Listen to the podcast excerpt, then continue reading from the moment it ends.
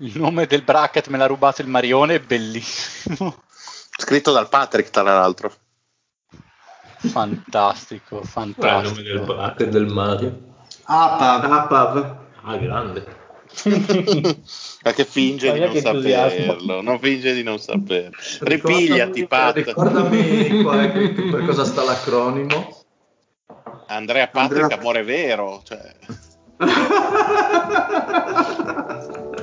Eddie, anche tu, scusami, eh? ripigliati. Mi, mi merito esatto la GIF di ripigliati. Resta connesso sul canale, sulla podcast tanto è free Qui si parla di NBA, top player MVP Di schiacciate tipo Neil, resto in guardia Michael Kidd Cambio vita, cambio mood, cambio stile, nuovo team Rap game, collet game, a noi ci trovi sempre caldi No fake, Omis Nella storia Barkley sono in guerra con i Warrior Proprio come Stephen Curry. Gioco a fianco LeBron James Top 10 come Kyrie. One shot Hall of Fame. Northside Tipo i Thunder. Playmaker sto davanti. Come Tony Parker. Ho una media come Garnett Come Boston come i Lakers. Io sto dentro nel mio posto Sold out come i Blazer Noi campioni di ignoranza Qua si beve siamo al nord. Quando schiaccio sfondo il vetro Ti ricordi Michael? Mi cade ogni sulla podcast Lascia stare poi la Fox online Già sai dei campioni dei playoff. Questo è basketball.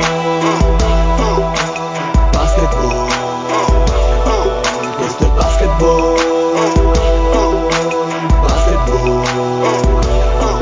Siamo campioni. Campioni. Siamo campioni. Campioni. Siamo campioni. Campioni. Siamo campioni. The Omis Benvenuti a questa nuovissima puntata di The Homies. State ascoltando la voce frizzantissima, frizzantina del Dile con me, Lady, detto il maroccano. Ciao a tutti, un saluto sin salabim a tutti i calesti in ascolto che credono nel, nel Pride. Sì, Salabim anche a te, Eddie. e Un saluto al Pat. No, il nostro ascol- ascoltatore dico di ripigliarsi, che c'è tanto bisogno. Ok, perfetto. Lo zio con me. Buonasera a tutti e se non sapete che cosa fare andate a visitare lo splendido paesino di Cave del Predil, una perla incastonata nelle montagne del Tarvisiano. Wow. Un saluto al Fede che è un po' oggi un po' Promo triste. turismo. Mi, mi sto ripigliando. Ah, buon, dai. Importante ripigliare. Grazie al Patrick mi sto ripigliando. Il grandissimo Lorenzo, detto il taxi driver di Torino. Buonasera, buonasera, buonasera a tutti, soprattutto a chi fa gli sticker e chi li usa in maniera impropria. Un saluto al Mario. Come il taxi driver, il Lorenzo me lo vedo come quello schifoso, il Palantine, quello che è odiato da tutti.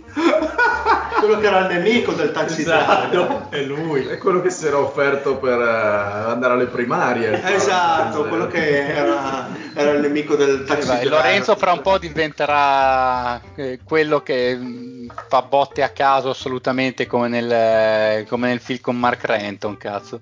Beh, sicuramente una cosa sarà Lorenzo, cioè non sarà mai un farmacista, questo è chiaro. Quello è evidente. Quello è giusto, perché sta studiando da 18 anni. Ormai Ho iniziato a studiare prima che creassero la facoltà.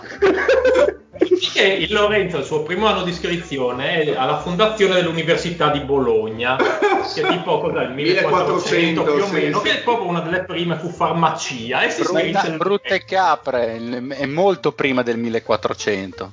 Eh no, boh, ma il Lorenzo non lo Eh, sapeva, per questo non si è laureato, si è iscritto Di, di qual- ecco Fede, di quel che fanno i letterati e poi cadono. Ah, però- no? lo- ricordiamo che l'Università di Bologna è la prima università europea.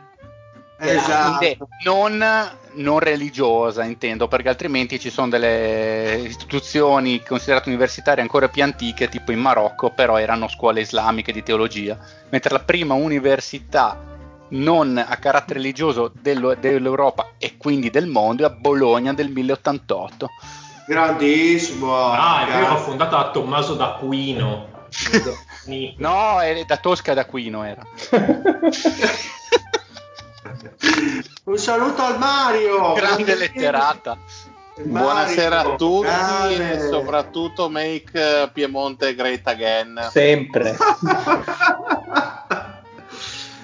Roma provincia, Torino capitale, no? Allora, giovani, qua siamo in piena. Posso, realtà- posso chiedere la capitale ad Alpignano? Perché da Pignano? Eh, perché c'è Ensi, più grande freestyler di sempre. Ah, chiedo scusa. Bene ragazzi, qua siamo in piena stagione playoff, atmosfera playoff, che bello, Eh, eh. ci siamo proprio che carichi, bello, carichi eh. al massimo. Vi piacciono le sfide, Oh. alcuni cottone, No. no, per vincere il No, titolo. a noi piacciono le mosse, non le sfide. A me piace il frico, ad esempio, ma non penso ci Noi, Allora, noi- eh, noi puntiamo ah. alla free agency. Eh, anche all'Africa ci piace. Eh, che grande l'Africa.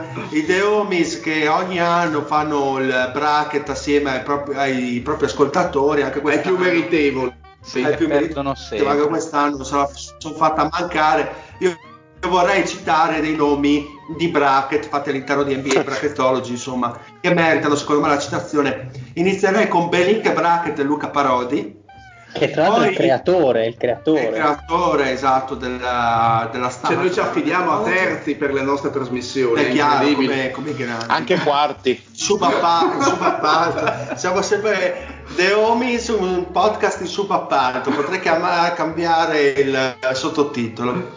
Eh, APA, ovvero di Mario Bruno, eh, Milazzo Morbidezza dell'Alberto, Timoteo Lukaku Carrot del Utah Cheese, che non so chi sia.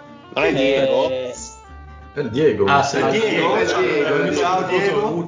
Babba. Bute, Babba che da mamma è diventato Babba Butè. Prega, perché? Perché era un po' Esatto. nasale. Il mondo va più raffreddato. veloce di me. Esatto, il Patrick, il Patrick sempre sul pezzo, poi il nome del bracket me l'ha rubato il Marione dell'Andrea Testa, i trichechi del basket di Armata di More,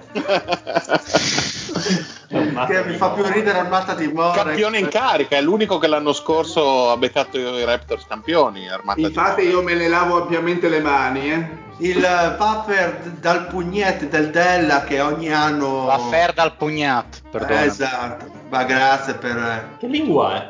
È È bolognese, vai a fare delle pugnette. Ah, ok, perfetto. Eh, La grande botta citando il franchino dell'Eddie. Ricky Leroy! Fagliela sentire la grande botta! Merda, che ricordi. Che Esatto. ricordi sì.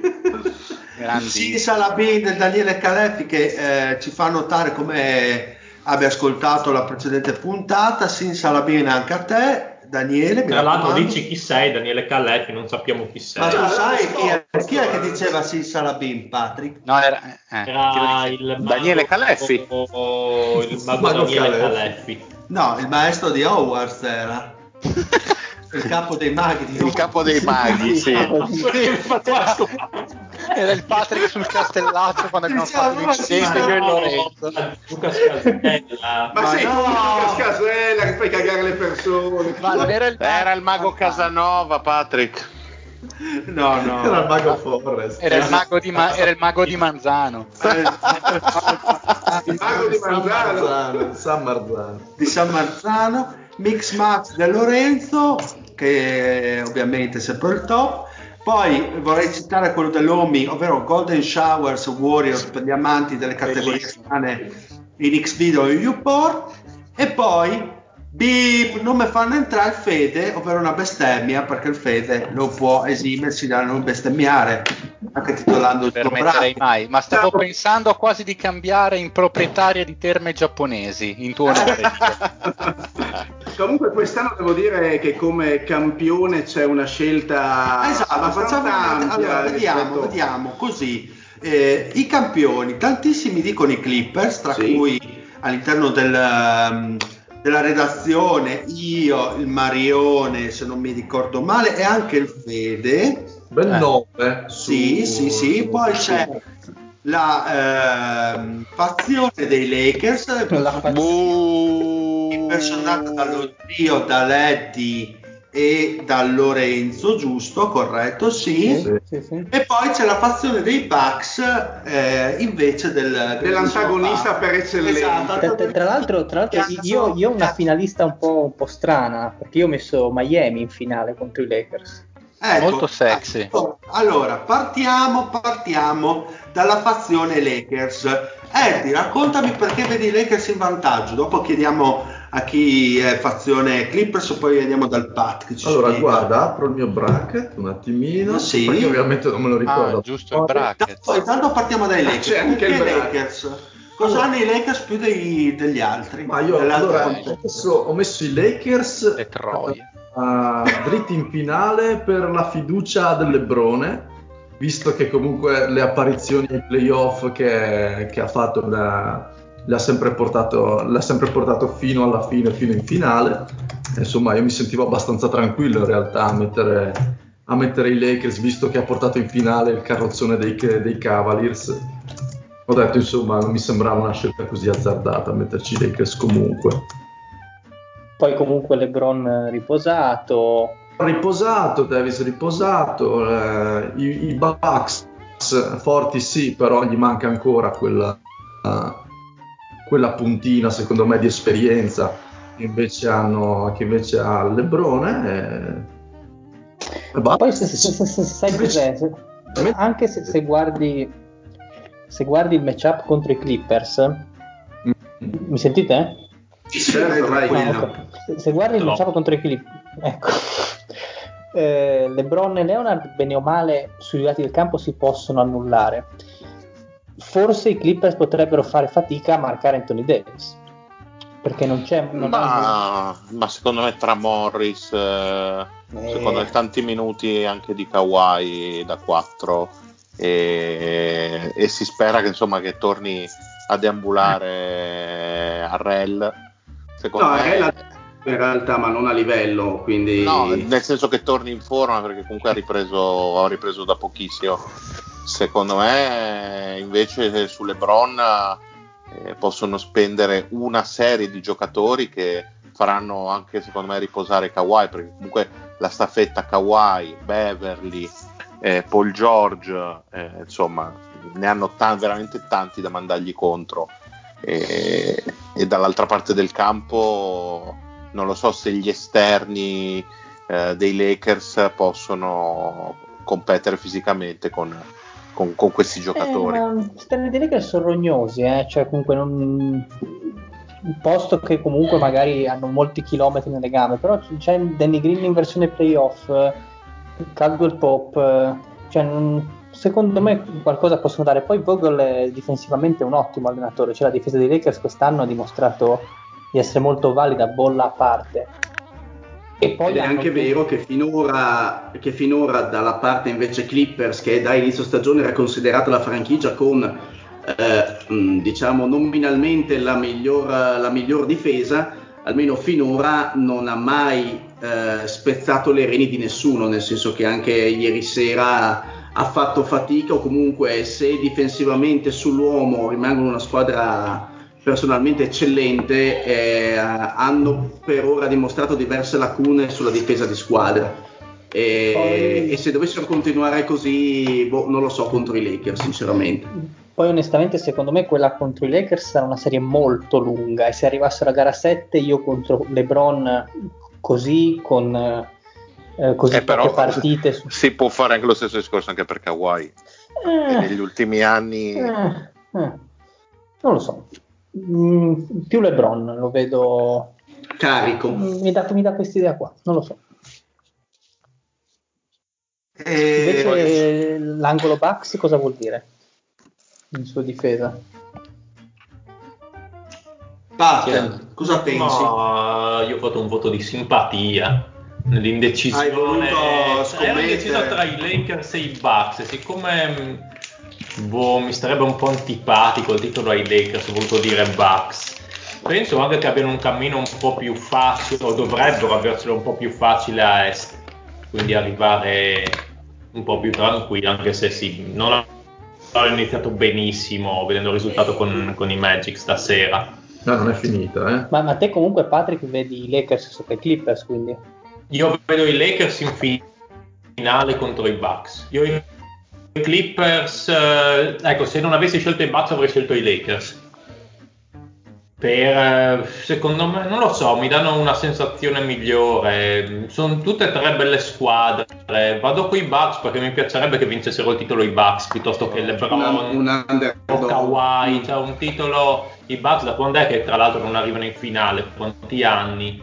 Dal E quindi- 70 del Ai tempi di Jabbar, no? Ai tempi di 74, Jabbar, 71. Era il- l'anno da freshman di Lorenzo all'università. No, no, ero già sophomore. Ah, scusa.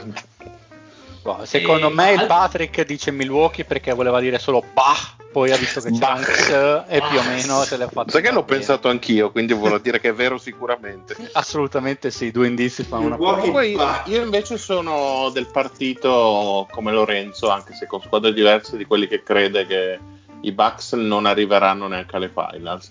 Secondo me si fermano prima. Sì. Sì. Ma io beh, più o meno da inizio anno. E io vedo sempre gli stessi problemi, ne avevamo parlato anche settimana scorsa. Ehm, Giannis, tutto sommato, è la super, super, super star che ai playoff, secondo me, puoi contenere di più. Ehm, vedo tante squadre, almeno un paio, che possono comunque dargli tanto, tanto fastidio. E lui deve fare quello step, e anche i suoi compagni, che non è detto che abbiano. Per adesso non, non l'abbiamo mai visto fare e quindi non lo so. Io penso che ancora sull'onda dell'entusiasmo ci possano tornare i Raptors. Mm, sì, è quello che Oh, boh, ovviamente il, il- il mio bracket l'ha fatto mio figlio, come ben sapete, però testimoni i colleghi De Umis a tavola anch'io. Io invece ho- i Raptors non li ho messi neanche in finale. io sì, Boston. avrei, io avrei messo i Raptors in finale, sì, anch'io. Anche Ah, perché beh. finora hanno dimostrato di essere una squadra veramente molto coesa e solida, cosa che Milwaukee a tratti ha dimostrato di non essere. Quindi a, a questi livelli, con queste tensioni, potrebbero veramente avere ancora quell'orgoglio Poi c'è- di essere testimoni.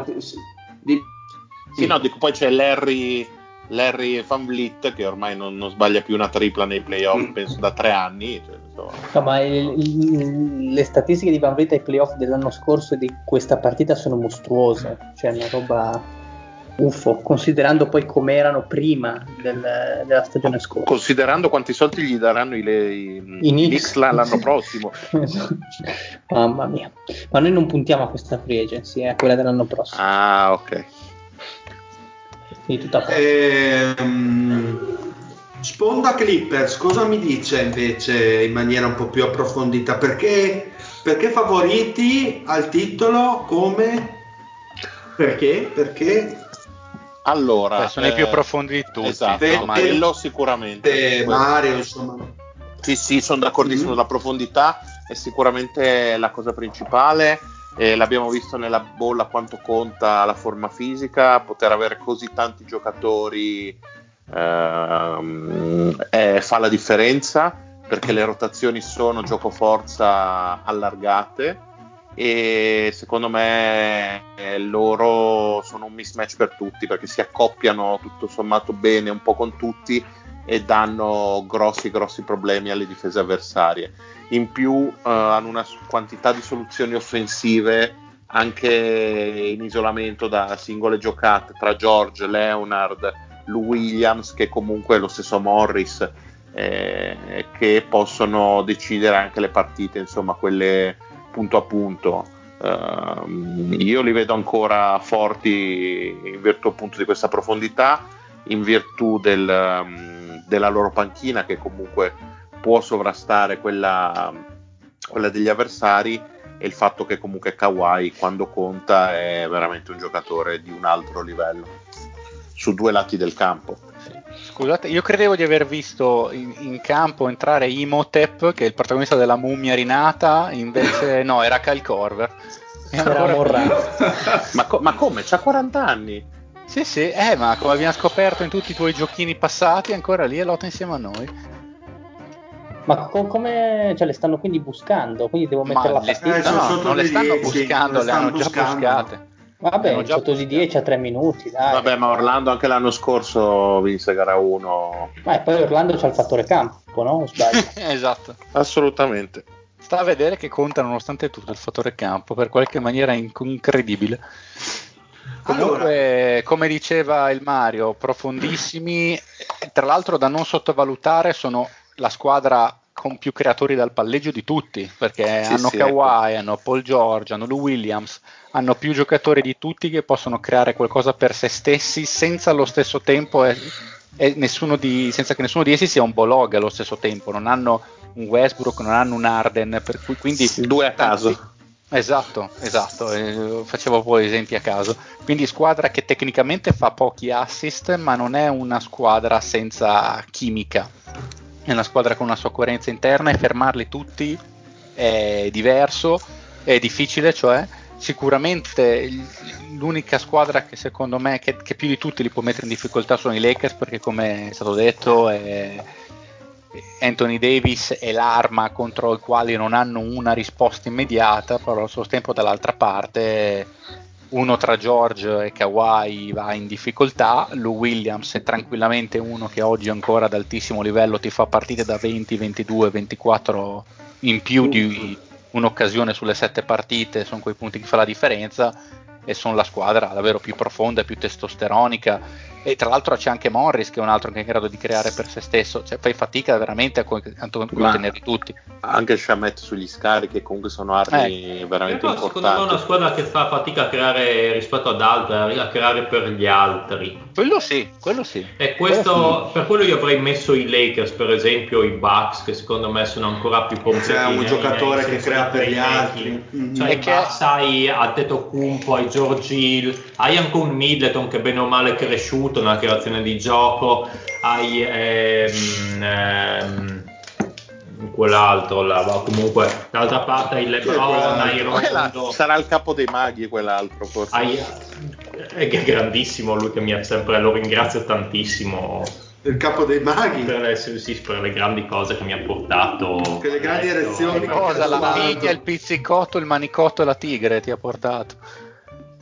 Eh, sono grandi citazioni. non so di cosa parli Lo so. Eh, ma il capo dei maghi sì. Eh, quello è importante. Vabbè, Non so, comunque... No, il Guarda, fatto io- è che... io, beh, comunque quello che dicevate su Anthony Davis, quale squadra il- un'arma difensiva contro Anthony Davis adesso come adesso Ah, onestamente? forse, Nessuna. forse un pochettino aiuta con Gobert se proprio Sì, beh, aiuta, ma non è una contender in quel senso No, lì. certo, certo, certo. No, no, non lo tiene nessuno. Infatti è, è- Cioè. è veramente Eh, ma con Utah giusto, giusto in finale di conference si possono beccare se arrivano Sì, certo, certo, certo. Sì, però con altri problemi Utah, insomma, poi alla fine. Utah se vince una partita da qui alla fine dei playoff, secondo me Uno, uno potrebbe dire, uno potrebbe dire proprio Giannis nel caso. Chiaro che se devi Sì. mettere Giannis sempre su Anthony Davis eh, per- non, non va troppo male perché è chiaro che a quel punto tutta la parte di aiuto che è la base La- l'avevano, fatto, l'avevano fatto in Sì, sì. regular season e non era andata neanche malissimissimo, No, no. però è sempre regular season. Es- assolutamente, assolutamente. Ma i Clipper secondo me hanno un- un vantaggio eh, a lungo andare, potrebbero averlo sul fatto di avere migliori tiratori dall'arco anche, cosa Mhm. che ad esempio i Lakers eh, fanno fatica a trovare. Quindi Sì, è vero, è vero che sono condizionati i Clippers nelle serate negative come quella di, di ieri al tiro contro Dallas, dal perimetro sto parlando, però è anche vero con- che con quei giocatori e gli stessi che ha nominato il Fede prima, quindi Williams, Leonard e, mm, e George, possono tranquillamente inanellare una serie di triple che spezzano, potrebbero spezzare le gambe comunque a chiunque o comunque dare uno strappo Ah, uno- decisivo in uno qualsiasi va, partita. certo. Uno va a vedere le medie al tiro, cioè hanno anche preso dalla spazzatura Reggie Jackson che per loro va Ah, bene, e- un altro tiratore da In 40%, più c'è anche, c'è, anche 40. Mo- c'è anche Morris che comunque è un buon tiratore, quindi ma già da- Mike dal- Green è un buon tiratore. Sì, dal perimetro sono decisamente più pericolosi dei Lakers. Eh, ris- ripeto, eh, ad esempio ho messo i, messo i Lakers, av- avrei messo comunque anch'io i Lakers perché in questo momento i Clippers mi sembrano ancora eh, poco squadra. Secondo me devono ancora crescere parecchio per poter risultare veramente quella squadra inarrestabile che nominalmente è. Eh, si incaponiscono spesso sulle azioni personali in quanto appunto tutti capacissimi di farle e ancora devono trovare la chimica e le tempistiche giuste perché ancora secondo me sbagliano alcune scelte d'attacco. Eh, però comunque il percorso è ancora abbastanza lungo per poter, eh, migliorare secondo me alcuni aspetti, sarà una bella finale. Eh, sì. Però le- le- diciamo l'elemento di, che diceva il Fede di avere più giocatori che possono creare gioco, lì secondo me li mette un passo avanti ai ad, Lakers. ad perché poi altissimo livello Lakers- quando esatto. giochi sui giochi rotti. Sì, i Lakers chi hanno? LeBron, boom, Davis magari, ma No, più LeBron. abbastanza- Dopo il resto, sì, Beh, esatto, c'è, c'è. Dion Waiters, no? Di- Dion Waiters, JR, Caruso. Giochi Oh, rossi. porco! C'è Rondo. Porco Waiters. Rondo non c'è. No, Rondo non ci Rondo dovrebbe. No, dovrebbe- Rondo, no. Rondo sta tornando. Rientra, Rondo rientra. sta tornando. Rientra. Sta tornando, merde? Come- Eh, boh, tornando. allora, allora se torna Rondo cambia tutto. ha vinto Allora- il Covid alle macchinette. Eh, Bene, io- allora- Io parlerei un attimo di Dallas, visto che stiamo parlando dei Eh sì, sì, guarda, giocato. bravo, esattamente, esattamente, volevo Ma dire. quindi facciamo la preview adesso di... Ma sì, Vabbè, vai, vai. Ah, com- co- commento della partita Guardate, che abbiamo visto. se volete faccio e- un breve commento. Sì. Eh, partita, Ma più partita- che altro, prima di fare il commento, Mm. diamo i nostri risultati di questa serie, Clippers Dallas. Cosa Oh, bravo? Ah, mi piace, mi, mi mi piace piace. Bravo, bravo. Per, per esempio, io ho messo i Clippers in sette partite. Io ho messo i Clippers in 5. Ma io faccio testo o devo sempre nominare quell'altro? Fatemi capire. Se- se- l'unico che sceglie veramente. Ah, ok, quindi io non posso intervenire. In realtà è stato scel- sono stati scelti i Clippers in 6. Perfetto. Io i Clippers in 5. Anche io. Anch'io. 5. E in realtà la partita di, di stanotte ha dimostrato che potrebbero in realtà giocarsela eh, quelli di Dallas eh, per i motivi detti prima in negativo per i Clippers quindi eh, giocate spesso individuali e spesso nei momenti sbagliati della partita e eh, dall'altra invece una Dallas che ha dimostrato fino all'espulsione e anche un pochino dopo quantomeno fino all'inizio del quarto quarto di potersela giocare. È ovvio che un Doncic eh, tenuto praticamente in campo per tutta la partita è arrivato sfinito alla fine.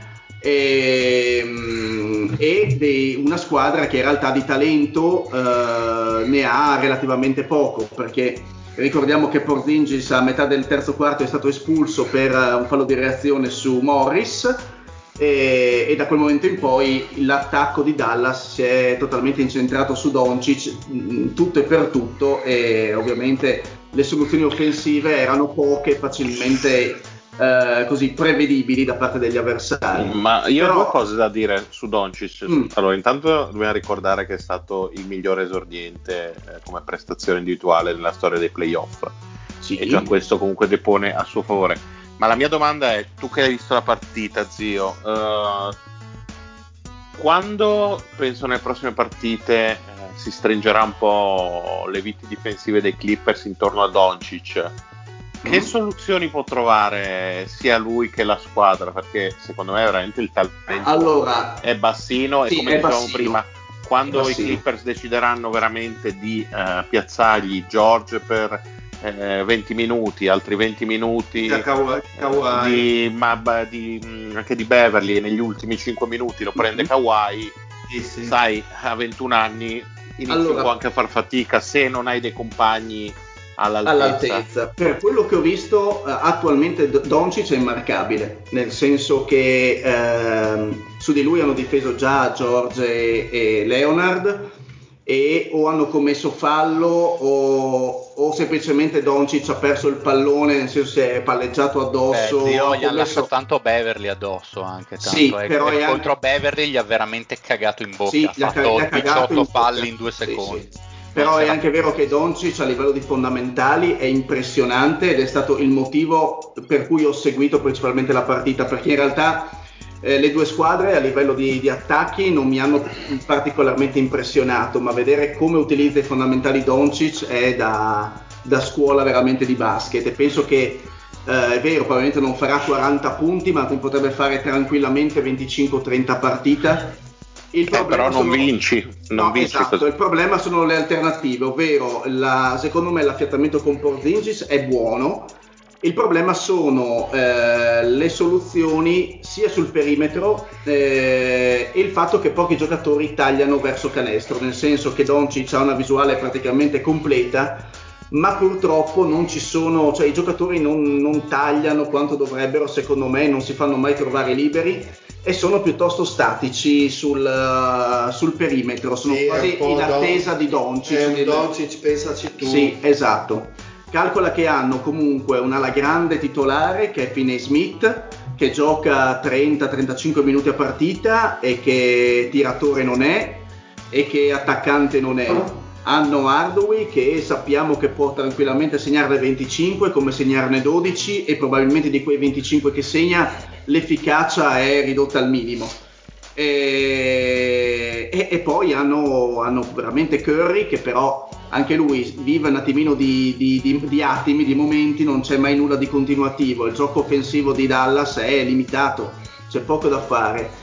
E l'unico motivo per cui Dallas potrebbe vincere un paio di partite secondo me è se, il- eh, se i Clippers continuano a giocare così, così disorganizzati in attacco. Hanno dimostrato in alcune, in alcune situazioni difensive di essere di fare secondo me i, ca- i cambi difensivi alla perfezione, non li fanno sempre, non so se per scelta o perché non lo so.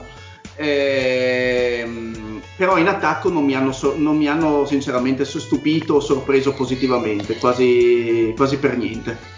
Ovvio che Eh. poi la giocata, il giro e tiro di Leonard che ti mette dal- da fondo, quasi da dietro il canestro, ci sta perché è in grado di farlo. Ma come gioco di squadra non mi hanno particolarmente impressionato. C'è da dire che come diceva prima fuori onda a me lo zio Doncic è arrivato a fine partita che era la Stremato, non correva e non correva e non difendeva più. e una serie completa queste cose poi alla fine le paghi e quindi di, di riflesso i Mavericks Comunque poi- continuo a pensare che sia anche per il miglior Leonard veramente una gatta da pelare Doncic, nel senso eh, non, non lavora di velocità ma lavora con una tecnica Eh, sì, manda impressionante. ritmo. Sì, manda completamente fuori ritmo, Tanto soprattutto Orlando. sulla ricezione e il primo passo consecutivo. ha vinto Tanto Orlando appena battuto Intanto che cade la prima testa coronata Mm. e si sporcano Eh. molti bracket. Co- comunque, secondo me i Clippers, nonostante tutto, mh, hanno messo boh, forse qualche brano di, di quarta marcia, ma neanche forse. Ho ne- anche così. meno forse. Forse terza, davvero. Sì, sì, volevo proprio esagerare. E comunque non, non li ho visti, soprattutto difensivamente, avrebbero potuto fare molto meglio, ma a livello proprio di voglia non li ho visti. Secondo me si sono presi gara 1 proprio per Fede, valutare una l'avversario. cosa? Eh. Questa cosa qui l'avevo pensata anche durante, cioè, anche durante la stagione, non so se hai visto qualche partita dei, dei Clippers, non hanno, Sì, sì. mai acce- non hanno mai accelerato, nemmeno Beh, contro le sì, sono grandi stati anche squadre. infortunati come il Cristo, Sì, quindi ok, ti do ragione, però non mi hanno mai dato la sensazione di poter dominare fi- difensivamente una partita, e dico nell'effettivo, non nell'ipotetico, non in potenza, sto Sì, parlando del- della, della- della gestione difensiva della partita. In questa stagione ancora non mi hanno, non, non ho- non sono ancora riuscito a rimanere a bocca aperta dicendo cazzo qua non passa nessuno. E sai qual è il bello? Che ti danno quell'impressione lì, per considerando che tipo di roster hanno, poi vai a vedere e sono stati la quinta difesa della Lega in stagione, nonostante il- il- occhiometricamente ti posso dar ragione. Quindi questo per dire che cosa potrebbero essere se dicessero di chiudere, decidessero di chiudere la storia cinesca per 48 minuti di fila. Poi ripeto, hanno fatto dei cambi difensivi allucinanti, fatti proprio per- perfetti, sia come tempistica che come eh, cambio sul giocatore, senza commettere fallo, muovendosi lateralmente in maniera. Adesso non mi ricordo su che entrata de- di che giocatore di Dallas, ma una cosa veramente bella da vedere. Ma il problema è che non la fanno in maniera continuativa. Eh, anzi, Sì, la sì, fanno ma- veramente rara- ma- cioè, la fanno raramente. Ma infatti secondo me non c'hanno, secondo me hanno davvero dirottato Beverly che tra l'altro è ben contento da competitor qual è di prendersi Mm. come assignment eh, Doncic e hanno deciso secondo me di non spenderci proprio volutamente le loro due, le loro due ali all star e tenerle per, eh, Sì, per, altri per i. Lakers sicuramente. Secondo- Potrebbe- secondo potrebbe me essere, sì, potrebbero Se la stanno giocando in maniera molto più scialla, a mio avviso, perché comunque eh, sebbene Dallas sia rimasta lì, poi i Clippers comunque in terzo quarto sono andati al vantaggio di 8 punti. Va- sì, sì, Sì, va sì. detto poi che ovviamente che Porzingis gli stava facendo parecchio male perché dopo Davis eh, il secondo giocatore che è più difficile da marcare in questi playoff eh, sicuramente Porzingis dal punto Che di tra vista l'altro- Secondo me difensivo. sbagli, che- che secondo tra l'altro me è cresciuto sbagli molto, perché, perché Eh. secondo me il primo giocatore immarcabile è Vucevic con 35 punti contro i Bucks questa sera. Eh beh, cioè, no, beh, lui eh, non andiamo nell'iperuranio, restiamo sulle porzioni normali. Vucevic è MVP. Il problema è che vedi Fede, quando hai a che fare con un demente, come in questo caso Porzingis, po- poco puoi fare, eh, nel senso che se reagisce così a, a Morris sei proprio un cretino, nel Ma senso no, così bravo non, ragazzo. non hai capito dove sei. Ecco, ecco, aspetta- aspettavo Lorenzo. Lo Ma aspettavo. Porzingis secondo me lo, lo tratta come Ivan Drago, prossima partita infatti spiezzo in due. Grande. Morris gli fa, secondo me gli, gli fa, no non lo posso dire perché ci chiudono. Comunque, comunque Clippers, dai, tutti li, lo- li vedono Sì, il vantaggio del sì, 5 dai. della media redazione. Ma anche perché, ripeto, forse il talento, cioè, forse solo Orlando a live- i Nets in questo momento a livello di talento sul campo sono Io terrei Utah per la fine di questa piccola tornata del- delle prime partite di playoff e andrei su una partita che è abbastanza ridicola, ovvero Toronto Nets. Qualcuno Cioè, l'ha vista? Questa è la Ma, domanda non- ma non, facciamo prima tutto l'Ovest? Così Ma andiamo... facciamo- Ma facciamo, ma facciamo Ma mai sì, mettere in discussione sì. il piano del conduttore. Ma sì, è tutto sotto Ma sì, controllo. è più interessante Utah, teniamo l- l'attenzione degli ascoltatori in alto, dai. Dai, bravo, bravo. Eh, se no dopo non si ascolta tutta Bene, io non l'ho guardata, Andiamo. ci sia niente da dire, parliamo di Utah. no, no, no, ammetto di non averla vista. Non, non- Qualcuno altro di voi pensa che Brooklyn possa vincere una partita?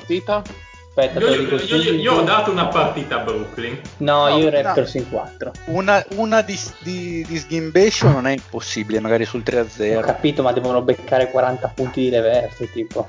Beh, ma è un fenomeno. Anche io ho messo Raptors in 4, onestamente. Ma anche perché, scusa, i Nets sono lì soltanto per quello che avevano fatto nella stagione normale, perché giocano con le terze e quarte unità. Cioè sono... Sono- sono- sono. Secondo me giocano con quello che hanno Lorenzo, cioè gli è rimasto abbastanza poco. Sì, eh. No, no, no, infatti, I infatti. Brooklyn Nets durante l'inno fanno il kneeling e poi non si rialzano più.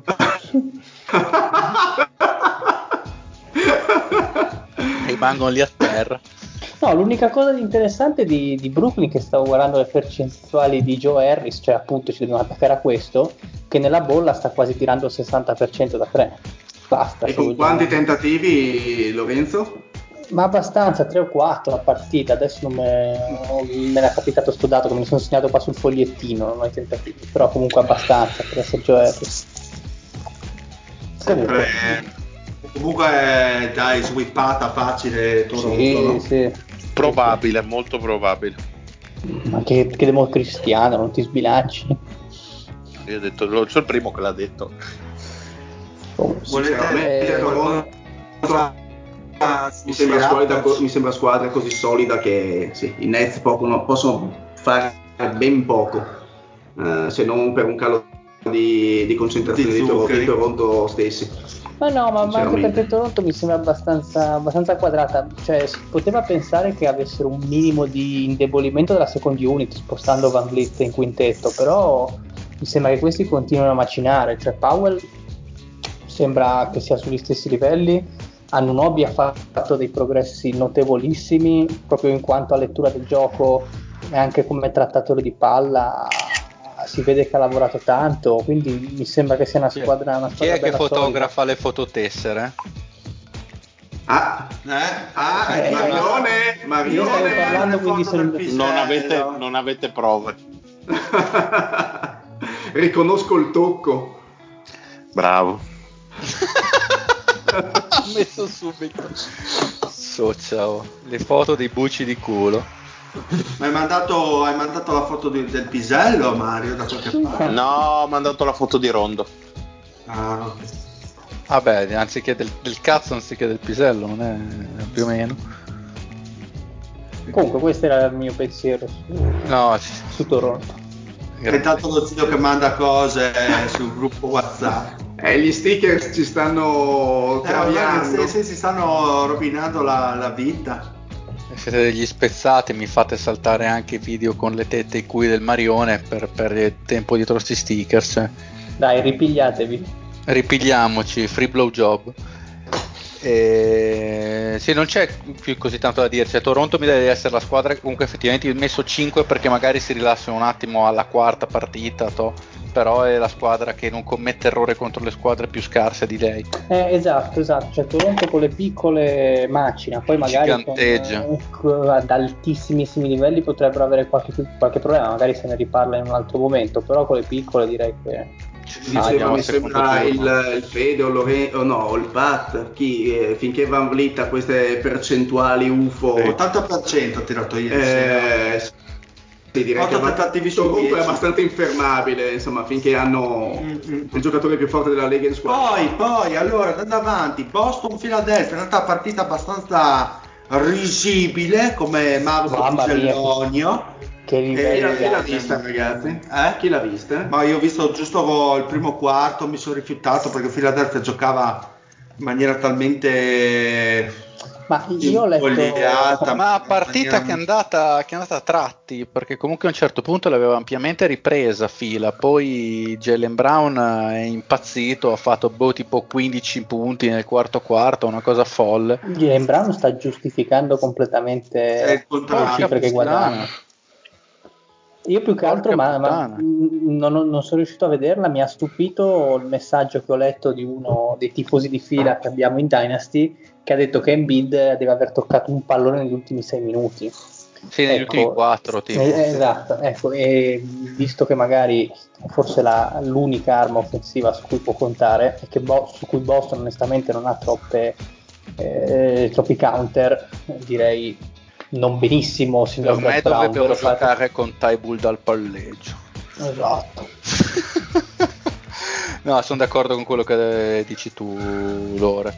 Adesso vediamo perché si è fatto male Hayward e lì Sì, Ma, ma Diventa scusi- diverso. scusate, ma ma Boston è tre anni che gioca senza Hayward, quindi direi che possono Eh, fare però anche- de- eh no, per quest'anno ci ha giocato, ne ha avuto bisogno. Quest'anno Eh. non, c'è, non c'è Orford, voglio dire, passa molto da Hayward eh, l'economia di. No, beh, era una provocazione. eh. Certo, no, è vero, è vero.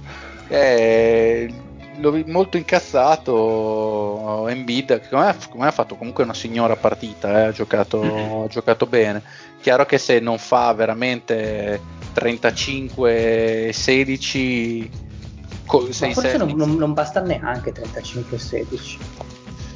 Cioè, Eh. veramente de- de- deve tirare fuori delle prestazioni mostruose. Anche perché. e difensivamente dall'altra parte ovviamente è che c'ha è, difficile, è difficilissimo, sono d'accordo, sono d'accordo. Ma no, più, più che altro perché l'assenza di Simmons si fa sentire sicuramente al piano offensivo ed è la cosa che spicca di più, però difensivamente stavo guardando un po' di accoppiamenti con, con Tatum in stagione regolare. Vedevo Ah, eh, che Simmons certo. ha tenuto in quattro partite, ha tenuto quando marcava Tatu- Tatum, l'ha tenuto a 18 punti. No, Cioè- Dio, ma, ma lui è Eh. il primo assolutamente. eh, è, è lì in realtà la mancanza più evidente, perché offensivamente c'è chi dice che vada meglio con che senza, cioè senza Simon Sì, va- va- va- vanno ma dall'altra Milton, parte non inizia neanche. Dietro proprio Tatum fa quello che vuole con gli altri. Lo- Lorenzo, tu hai visto la partita? No, no, no, no, non sono Io ho Nel senso, Embiid quanto è leader e quanto non lo è, nel senso ehm, con la disputa con Simmons si era creato un pochino le due fazioni, chi stava con uno, chi stava con l'altro, però Embiid sembra, nonostante abbia attorno a sé giocatori forti, non avere eh, la leadership per portare questa squadra a essere una squadra vincente fondamentalmente. Non so se magari mi sbaglio io. eh, Ma sai, Embiid, eh, ti ripeto, non ho visto la partita, quindi non so che tipo di atteggiamento possa aver avuto in questo contesto qua, se da leader, se da voce difensiva, eccetera. Però comunque è anche un carattere abbastanza forte Embiid, in linea di massima, viene da dire, lo vedi anche nelle sue esternazioni, Mhm. Social, interviste, queste cose qua. Quindi mm, mi sembra strano che venga a marcare un po'. No, nel senso, la mia era un po' una provocazione, nel senso che quando Fila perdeva e c'erano Simmons ed Embiid in, in campo, spesso ci si passava la palla su di, di chi era la responsabilità. eh, adesso che Simmons non c'è, eh, Fila continua a non mh, proporre un buon basket, eh, tantomeno vincente. Voi No. come li avete messi in proiezione questi Boston? Perché io li ho... Mi sembra Boston in 6. Anch'io il 6, sì. Mi sembra in 6, in 6 o in 5. Una Addirittura due. in 5. No, L'ho io, messo io, in, eh, Philadelphia. Boston in 5. Non, non Boston ricordo. Io in 6, però vediamo. Eh, com- comunque Boston, vin- probabilmente anche senza Euro direi come vincitore. Comunque, Io, io li vedo molto più in Boston- palla. Ma sì, ma poi Fila, per quanto, come dicevo la scorsa puntata, fosse rimasto uno degli ultimi a rimanere sul loro carro, mi sembrano abbastanza colati a picco, un po' come il Titanic, non c'è più un'identità. Eh sì, quello è il Eh, fatto. non- anche proprio una semplice idea di gioco, un modo di attaccare, sto parlando a livello di bolla, di, eh, di seeding eh, tournament, lì come, come diavolo l'hanno chiamato, quindi non lo so, lo, lo stesso fatto che debbano affidare tutte le loro speranze sul perimetro a uno come Shake Milton, che per carità è un onestissimo giocatore, però da lì a essere titolare in una squadra che inizio stagione partiva come contender, diciamo, come, come una squadra che mirava tanto in alto, la vedo, la vedo molto particolare. Poi c'è lo stesso Milton che anche lì, ritorniamo al stesso discorso, difensivamente contro i playmaker di un certo tipo fa una fatica bestiale. E contro Kemba, per quanto Kemba sia ancora un po' mh, assopito, diciamo così, potrebbe essere l'occasione giusta per farlo svegliare, anche perché come mobilità laterale Milton è abbastanza imbarazzante.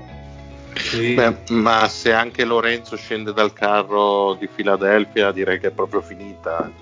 Cioè, noi ci abbiamo sempre creduto, Lorenzo, Sì, no, no, esatto, in questi anni, però anch'io sono arrivato al punto in cui non ci credo più. Infatti, ho messo Boston in 5, mi sembra molto più squadra, molto, molto diverso anche il livello del coaching. E, Ah sì, in questo momento secondo me non c'è proprio storia.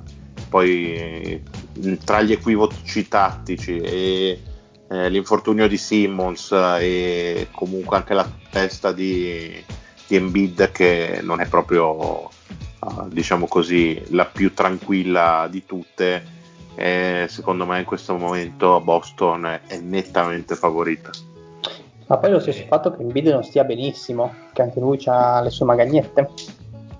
E toccherà richiamare Inchi e svendere tutti qua. Secondo me bisogna No, chiamare, no, bisogna no, chiamare Atkinson, no, no. secondo me. Inchi e Atkinson a Sacramento e poi vediamo Ah, eh, vuoi proprio penare Marius, proprio sadomaso, a-. Eh, insomma, a- pe- peggio di così. Bene. Eh, Eh, Beh, in effetti. Poi voglio dire, comunque Philadelphia anche dal perimetro non è che c'ha queste schegge, se ti devi comunque uno dei tuoi alfieri è il Burks, è Renato Burks, eh, non è sempre, lo sai benissimo, perché c'hai Milton, vabbè Richard, che anche lui dipende se è in brocca, se è in serata, non è un giocatore di continuità, dall'altra parte comunque vabbè, c'hai Kemba, eh, che comunque è un giocatore che può spostarti e fare anche ho tante armi di là. Sì, sì. dall'altra parte hanno tantissime armi confronto a fila che veramente deve mettere il- lo zombie di Burks è già un segnale tra il Shake Milton anche che veramente io mi ricordo le parole del, del Fede in sede di draft e mi, mi fa venire male solo a ripensarci. Non gli ritorna il grande Korkmaz anche lui grandissimo ma insomma male Ma dai. sì, ma non è tanto chi mettono, perché alla fin fine non è che Boston in, in banca abbia, hanno Brady Wanamaker, cioè... Hanno parliamoci Gervonta e chiaro. Green. Però secondo me eh, dirò sempre quella, ma un po' anche il coaching, questo Brett Brown, che non può certo, certo non Rivalità. valersi di nulla contro Brad Stevens, benché io non sia un, un eh, fanatico un di super Steven fanatico di Stevens, però insomma mi sembra tutt'altro, cioè Philadelphia non ha dimostrato nulla, sto Brett Brown a livello di gioco rispetto a quello che ha dimostrato Boston, che il gioco ce l'ha e ce l'ha sempre avuto da quando è arrivato Stevens, che piaccia o no l'allenatore. Cioè non mi sembra che si possa fare un confronto tra i due allenatori nel, nel modo di impostare una squadra. Bene, vado quindi con l'ultima partita giocata ieri, ovvero Utah contro Denver, che questa sì è stata interessante. Ma non per ultima? Per ultima. Beh, Abbiamo l'ultima di stanotte. Tutte le altre? Ah, l'ultima di stanotte. Eh, Eh, so, certo. c'ho la bolla di cristallo. Eh, La bolla poi di cristallo. la Che bella fine battuta. eh, esatto, grandissimo. Eh, andiamo con Denver, Utah Pat. Cosa, cosa dici? Cosa mi racconti di Eh, questa di sera? Assieme al aprire una, maroccano. una birra prima. Proprio- Ok, eh, io voglio dire al maroccano di guardare il telefono. Vabbè. Guardo subito. Beh, alzi il tuo sederino, Eh, Pat, che devi prendere la più eh, ma io sto parlando adesso, quindi alzati tu direi, vecchio padrone di casa. E io direi che tu vuoi a registrare a casa tua stasera. Ma eh, io ho Utah in eh, sette partite e secondo me può essere una serie, al di là della partita di, di stanotte, una serie combattuta, nel senso Combattuta. che... eh, Ma Denver, scusa, scusa secondo Pat, me- ma chi ha messo Utah a parte il Pat che passa il, Beh, il Diego turno? G l'avrà No, dico fra di noi della redazione, così giusto Allora, per curiosità. Per quanto un po' Utah sia la mia Philadelphia dell'Ovest, nel senso che io ogni anno ci puntavo abbastanza forte, anche quest'anno mi sa che devo un attimo scendere dal loro carro e li ho un po' abbandonati, ho messo i Nuggets in 6, potrebbero essere anche troppe, mi viene da dire, vedendo un Quindi, po'. quindi solamente il Pat ha messo Utah che passa il turno? Mi Eh, di sì. Chi taccia Ok. consente. Vai, sì, perché anche io ho messo in 6 Nuggets. Ma secondo me i Nuggets hanno decisamente un migliore, sono migliori a livello di playmaking in attacco, nel senso che le palle possono passare da Jokic o da Mare o a seconda del caso anche da altri giocatori bene o male, mentre i, i Jazz adesso senza Conley sono un po' legati a far passare la palla da Ingles se vogliono costruire qualcosa di sensato in attacco. E questo è un po' un malus però dall'altra parte secondo me Utah ha un, ha un, diciamo uno star power maggiore nel senso che hanno Gobert e Mitchell mentre dall'altra parte bene o male c'è solo Jokic di grande star e Gobert e Si Mitchell da, possono Ma- essere- da Murray da 36 punti. ma Murray può farti Imbarazzino 36 da- punti come può farti i 12 la prossima partita. Non, ehm, non so, non- mm, magari può fare una, una serie bellissima, magari potrebbe arenarsi, non lo so. Ehm, E, secondo me un Mitchell ha un, è diciamo l'attaccante, quello che ha più punti nelle mani in questa serie. Ma no, E dall'altra parte c'è Gobert che Non mi direi Gobert è il più alto in questa serie. è il più alto in questa serie. È il difensore anche migliore. Io penso che, mh, non lo so, mh, ho, ho avuto l'impressione quando ho messo diciamo, il mio voto, ho fatto un po' magari un voto un po' di cuore, che eh, la difesa dei Nuggets sia un po' più attaccabile rispetto a quella di Utah, nel senso che eh, quando porti fuori eh, Jokic effettivamente fai quello che vuoi, o anche su Michael Porter hanno fatto quello che volevano. Tant'è che poi al quarto quarto Michael Porter si è dovuto uscire bellamente perché era brutalizzato da Mitchell. Vabbè, Eh, su questo devo dare ragione al Pat. eh, io per- credo che sul magari vincerà Denver, eh, però mh, mi verrebbe da pensare che Utah possa tenere un po' di più la parte difensiva cercando delle, anche delle giocate in attacco con Ingles o Mitchell o anche Clarkson che comunque sa creare per se stesso. Ha creato anche bene poi in questa prima partita. Ha fatto alcuni tiri o qualche entrata veramente Che Ingles, incredibile è Jordan Clarkson Ah, Clarkson. Ingles no, quando eh, Ingles eh, il, il suo bene è il playmaking secondo me, Guarda, nel senso che vedi, Clarkson da, da 3 ha tirato male, ha tirato 2 su 9. Beh, ma, eh, eh, ma- però vedi che è uno di quelli che è uno dei pochi che sa creare per Utah. va. ma che palle che date ancora peso alle statistiche, ma dai come siete arretrati, Eddie, anche tu. Eh, No, Ingles ha altro comunque giocato bene a livello offensivo fino a un certo punto, ma anche lui è sparito. Quarto quarto e supplementare, veramente solo Mitchell e sporadicamente Clarkson. È Ma stato quello è il problema secondo me di Utah, nel senso È che stato il grosso problema, quello che Utah ha giocato oltre- molto meglio quando Ingles iniziava le azioni rispetto a Mitchell. Ma storicamente È Utah gioca squadra. bene quando Ingles- Gioca molto Eh, eh. bene quando Ingles inizia le azioni. Ok, però sì, col, uh, con, diciamo così, con l'Hero Ball di Mitchell sono andati avanti perché veramente non hanno altre soluzioni offensive. Soluzione. E gli ultimi Infatti- infatti 10 minuti di partita è stato solo penetrazioni e iniziative pri- eh, private praticamente di Mitchell, eh, co- che poi scaricava per i compagni quando la difesa collassava.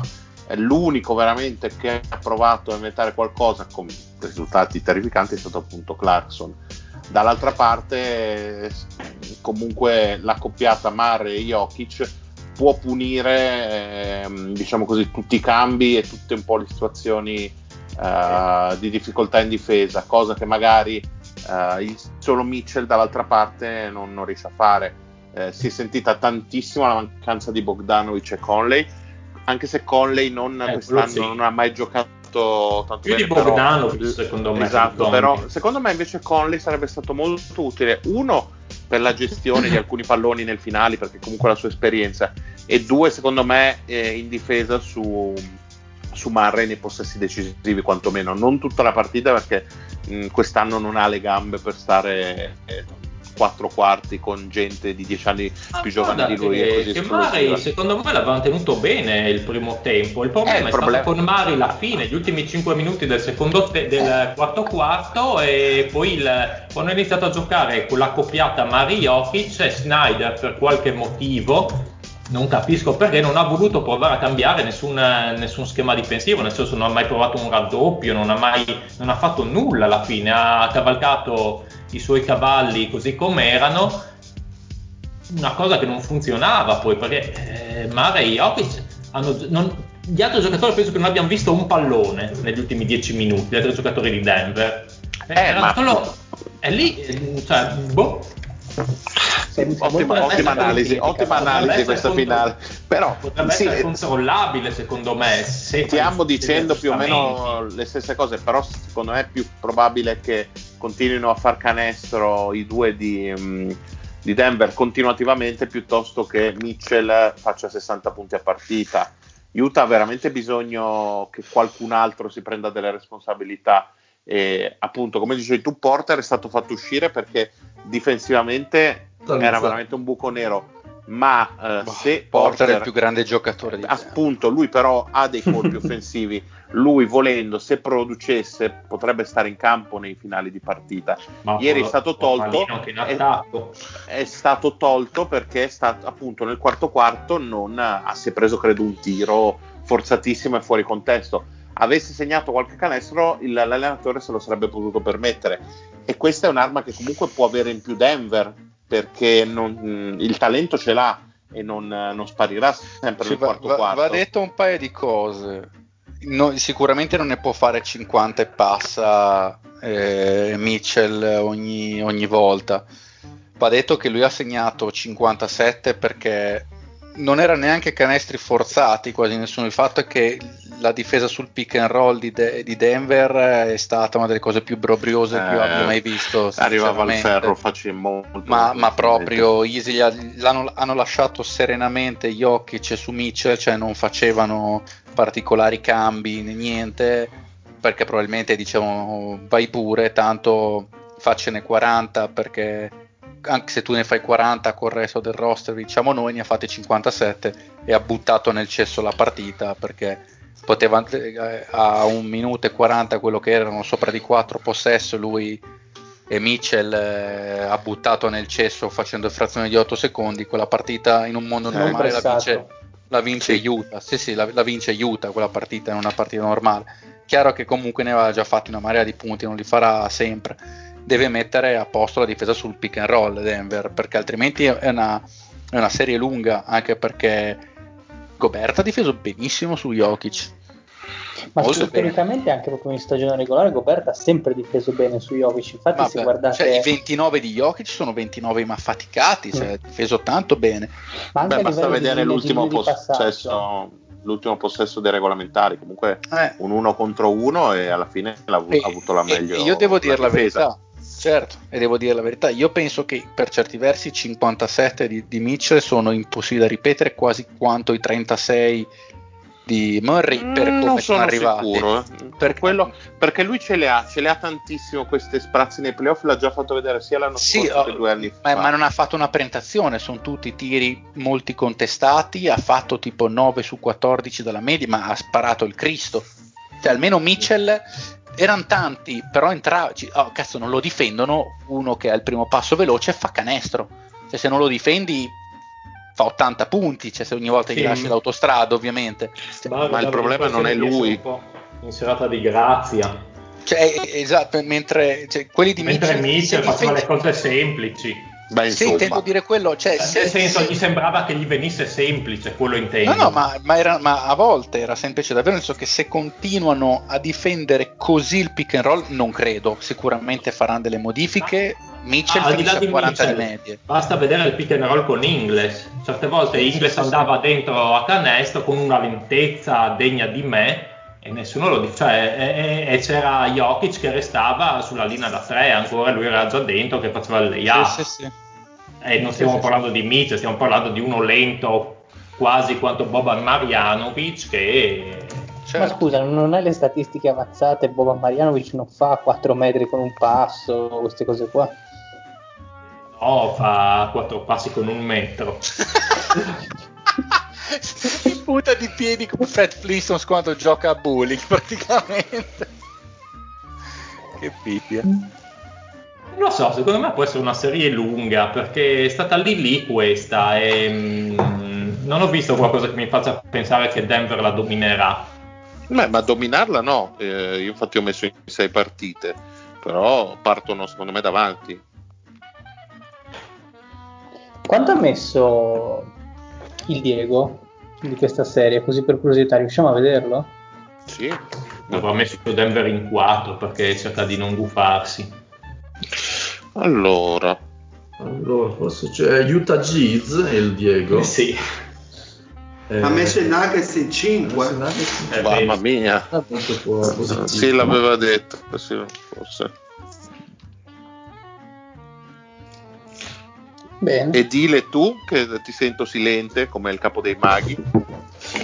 Ma eh, secondo me comunque avete detto, avete espresso molto bene la partita. Io sono del- dell'opinione che Denver eh, ha più talento di Utah e fin qua niente da dire, anche perché comunque se devono eh, appoggiarsi sempre a Ingles che gli crei del gioco di squadra, direi male, direi non benissimo.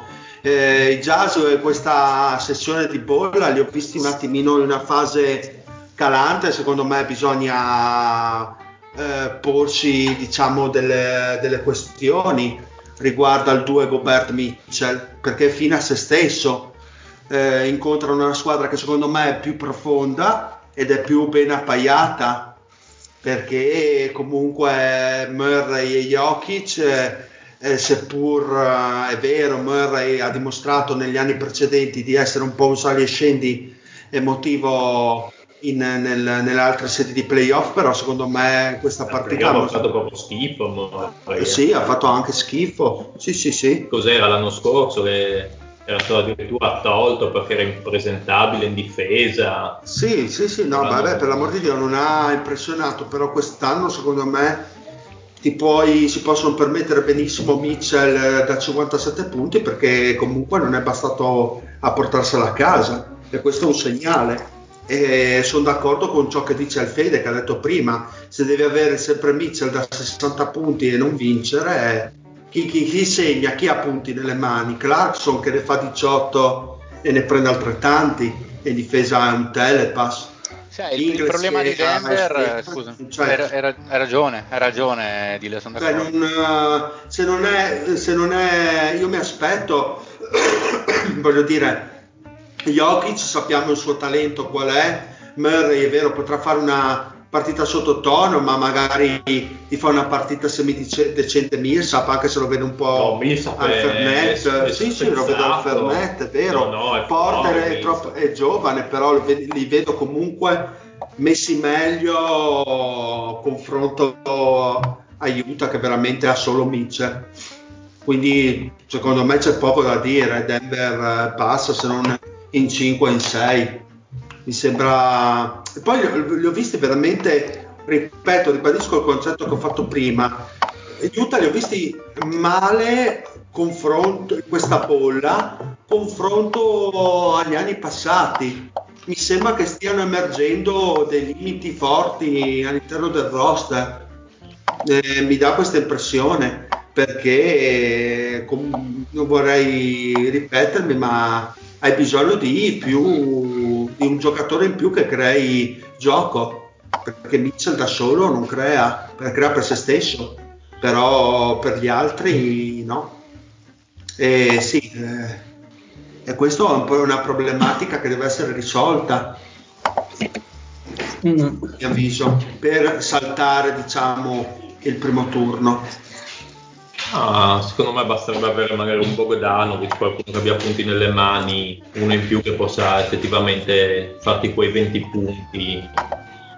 Non hanno molte soluzioni in, in attacco, però boh, non li darei per, per morti ancora.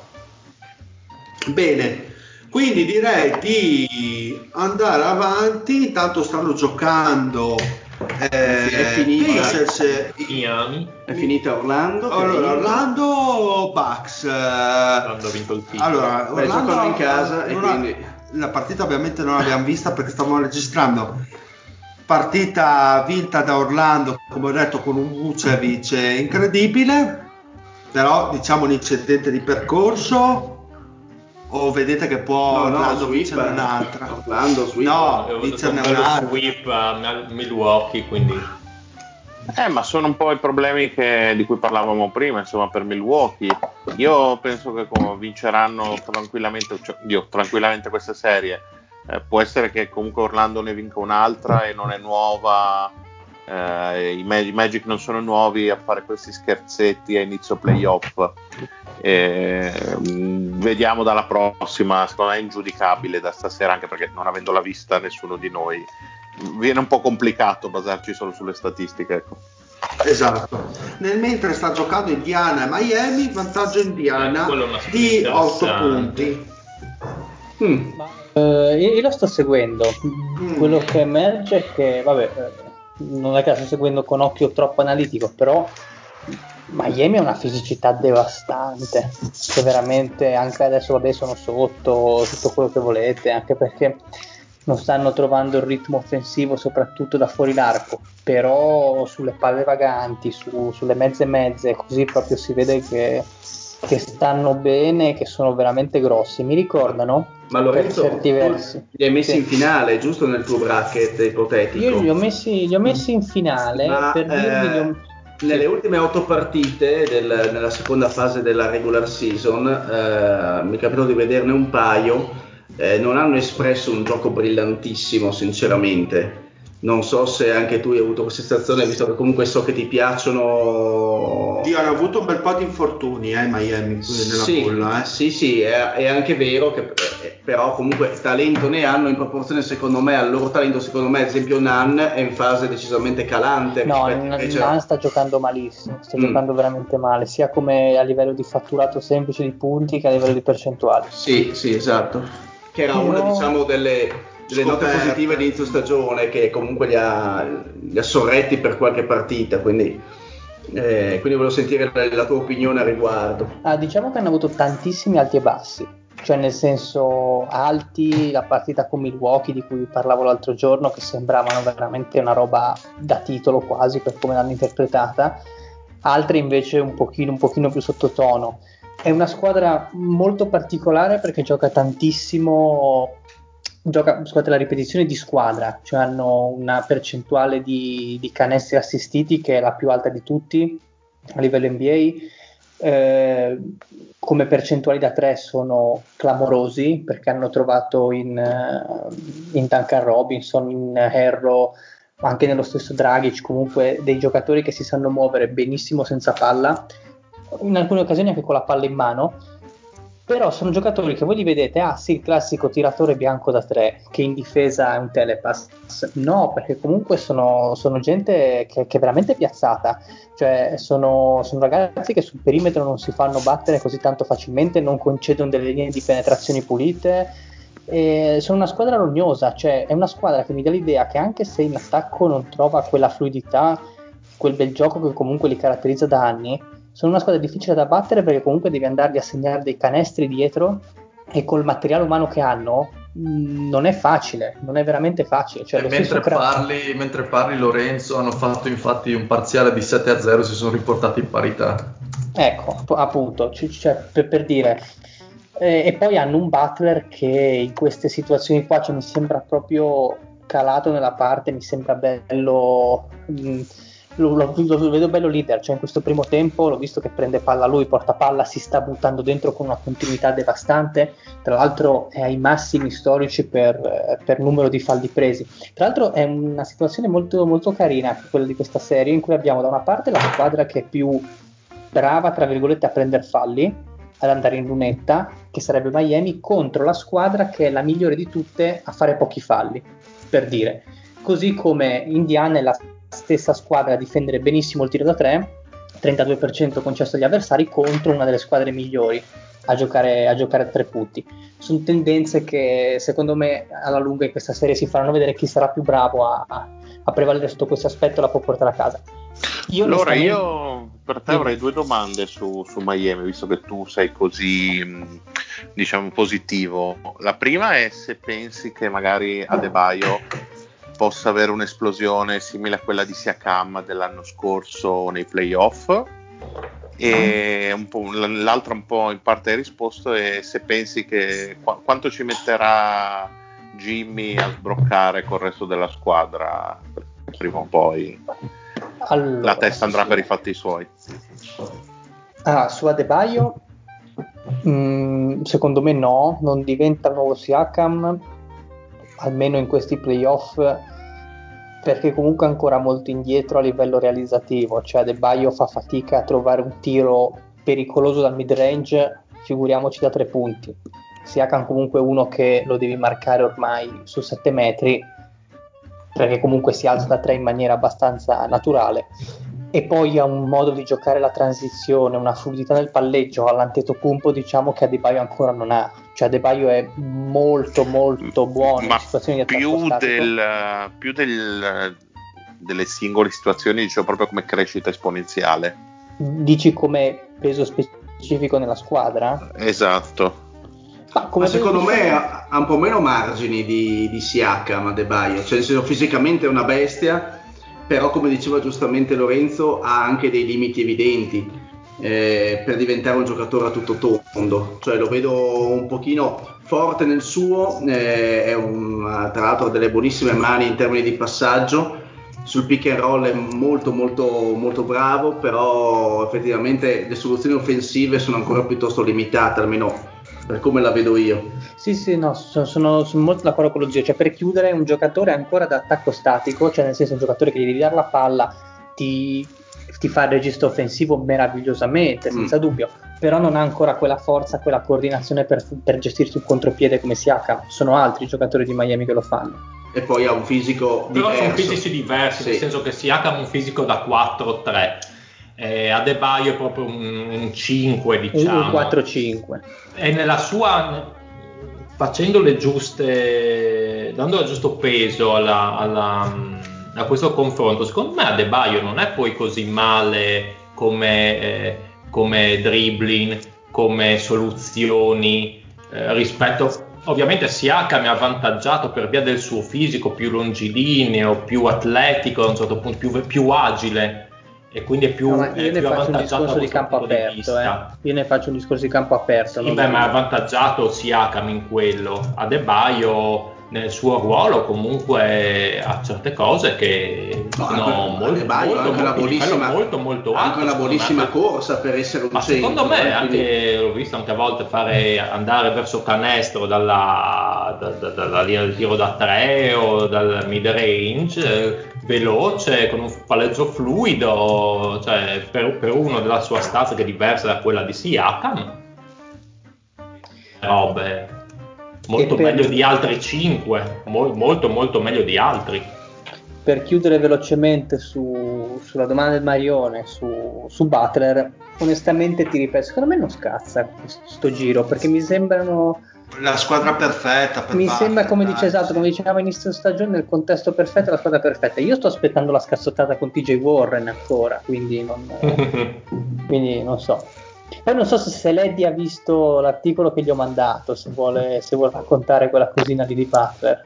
Ho visto, ho visto. Beh, intanto eh, Butler ha smentito che non c'è più a Credine con, eh, con TJ Warren. Quindi vuol dire che ce n'è ancora, Quindi- perfetto. Ce n'è ancora, però chi- è improbabile che ci sia la scazzottata, purtroppo. Almeno da parte sua non c'è, non c'è lo stice Boris, come diciamo qua in Friuli. E nel frattempo, invece, Jimmy Butler si è messo a vendere caffè nella bolla. Perché nel- nella bolla non, eh, non- non si riesce a trovare, quindi si è- ha fatto Un un chioschetto? chioschetto con una Ah. lavagnetta improvvisata, ci ha messo sopra i prezzi e il caffè piccolo, medio, grande costa comunque 20 dollari. Ah, sì, ma faccia del cazzo! No, ma- no, premi grande, scusa. 20 dollari solo cash ovviamente, non, non si accetta. Eh, Perché beh, certo, tutto Eh, è cazzo, nero ovviamente. Tutto, il ne- tutto nero, tutto nero.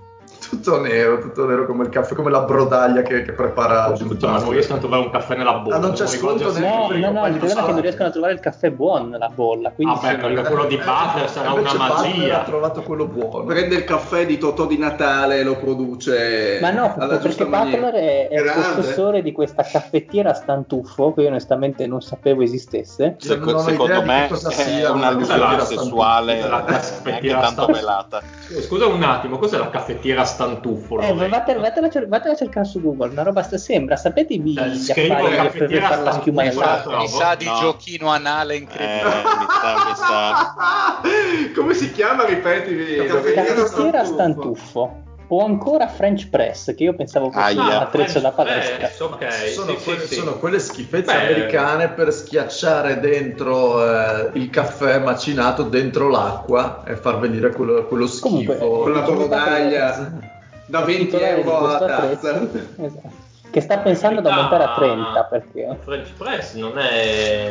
Eh, met- metti è l'acqua una sotto. cosa abbastanza in voga. Metti l'acqua, l'acqua bollente sotto, il caffè, eh, il caffè sopra ci schiacci il caffè direttamente No, è nell'acqua. una Ma cosa- è come una una teiera praticamente. È un- No, non proprio, non so come spiegare, perché siccome tu ce lo schiacci, è come praticamente se tu dalla moca, invece di lasciare filtrare il vapore nel caffè, tu schiacciasci direttamente il caffè dentro. proprio buono. Quindi chissà com'era il caffè che trovavano, se questo è ottimo.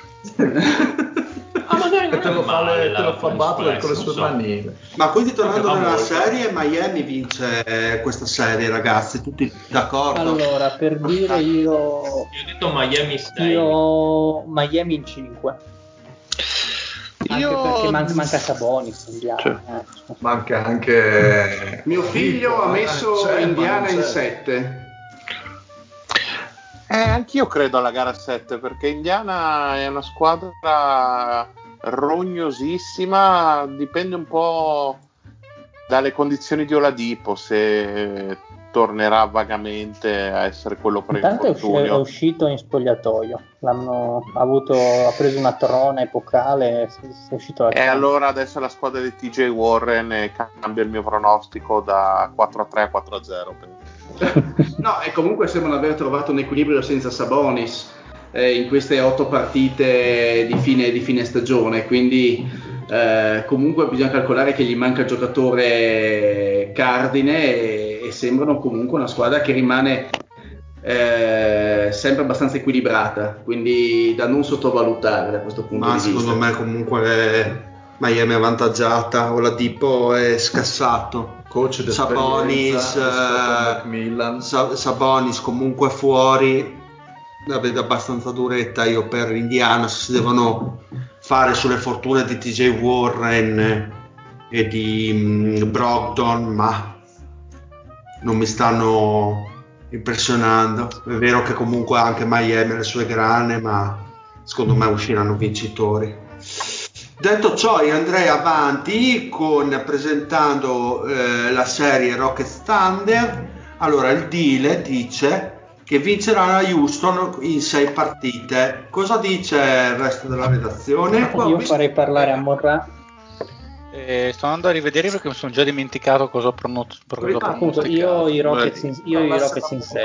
Vorrei dire che ho visto che nei bracket c'è stato un bello spaccamento su chi possa passare. Io ho messo Abbastanza OKC in 7. Incertezza. C'è Eh, dico la verità, Sì, anche io.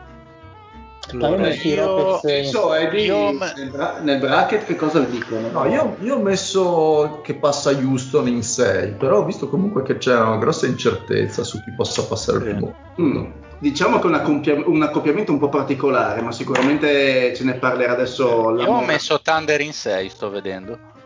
Ah, ok. Vabbè, Vabbè, dai, questa è su- scaramanzia. Beh, c'è anche Westbrook rotto per eh, le prime partite.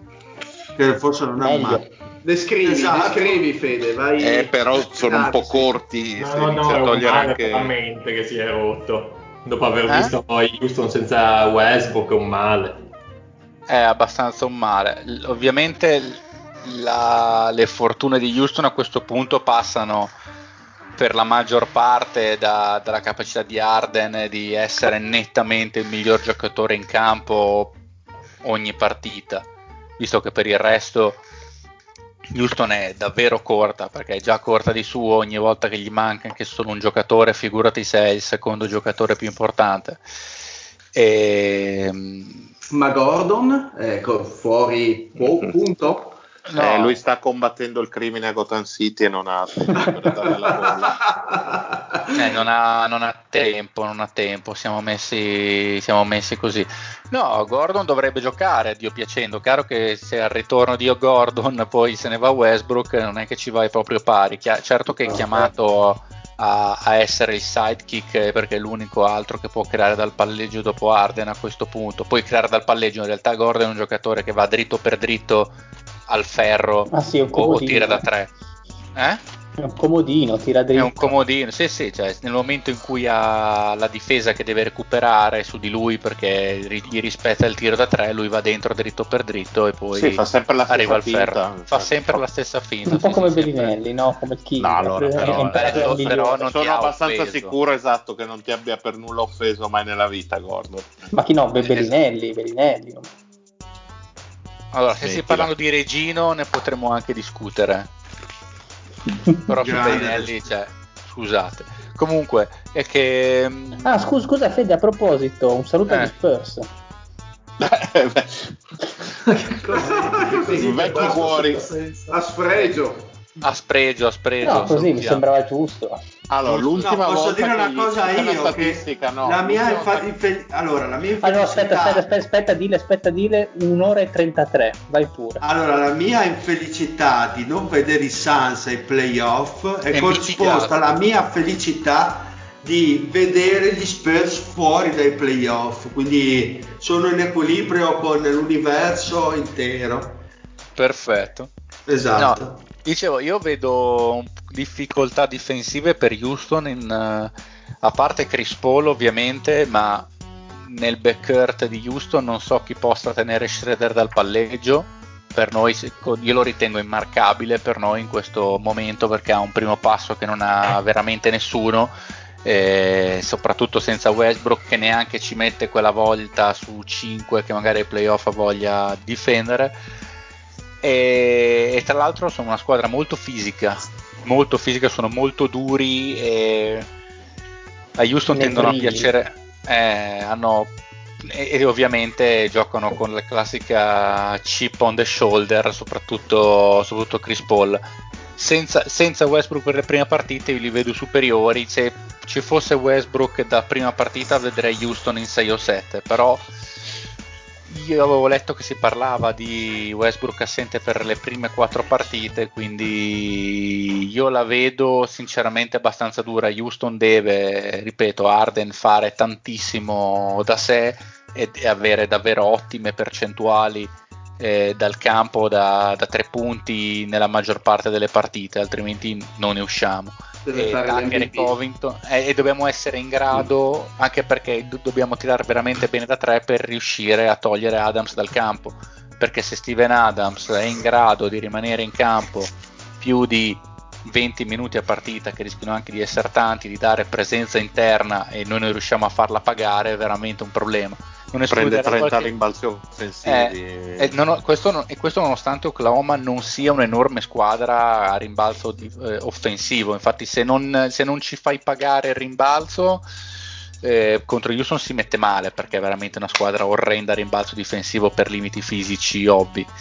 Io non escluderei di vedere Gallinari da 5 per piccolissimi brani, per eh, quintetti molto molto leggeri quando, Gallinari, quando Adams si siede per provare un pochettino Ma infatti, H. sai cosa? Io nel mio pronostico di, di quella Sì. vittoria di OKC in 7 ho immaginato un po' un Gallinari che possa effettivamente spostare più del dovuto le sorti della Ci serie. No, no, ma Io, imma- io immaginato invece Shai, che sinceramente con la sua Eh. velocità è secondo me forse ancora più pericoloso di Schroeder, nel senso che comunque eh, è un giocatore atletico e molto veloce sui primi passi e lo vedo Houston molto in difficoltà Ci- su di lui. ci sta, in più quest'anno che è anche realizzatore.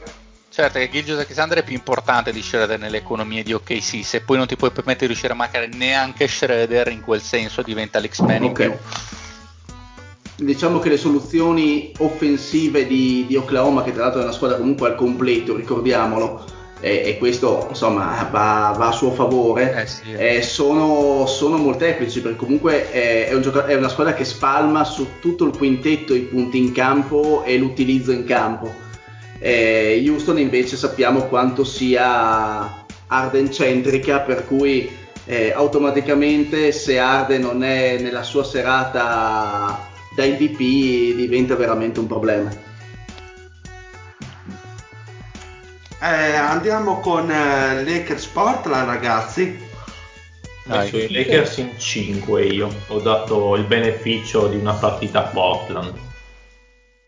Eh, io invece ho Anch'io, messo Io li ho Lakers messi in sei. 5, sì. Io ho dato due partite ai Blazers. Sì, beh, penso che Anch'io non ci sia molto da dire, nel senso, c'è del dislivello qua. Possono Oh. prendere una Io, ma- partita o due come Ma sottovalutiamo tutti magari- Portland, il talento di Portland in questo Ma modo. sai, potrebbero arrivare sulle Appunto i. Lakers. Potrebbero arrivare abbastanza bolliti perché comunque hanno fatto uno sforzo, soprattutto un giocatore, mica da ridere, per raggiungere questo ottavo posto ai playoff. I Lakers hanno, hanno passeggiato. E secondo me si porta un po' prendersi quella una o due partite perché c'ha Lillard che Eh, sei in forma e Lillard è, è la stessa cosa di Arenas fondamentalmente. È un giocatore che può fare la prestazione incredibile da 60 punti e farti vincere la partita. Però non vedo certo c'è Nurkic però dall'altra parte sì c'è Anthony Davis c'è C'è una LeBron squadra che difende bene sui post, eh, che sono i Lakers. eh, perché sì, comunque Howard e McGee io ecco l'ho visto quella partita ho pensato boh, magari una un Lillard fuori di testa una la tira fuori ma per il resto non boh. poco da dire su questa serie secondo me mi sembra abbastanza scritta Ma la gestione sul perimetro forse c'ha un punto in più Portland in questo caso, sia difensivamente che in attacco.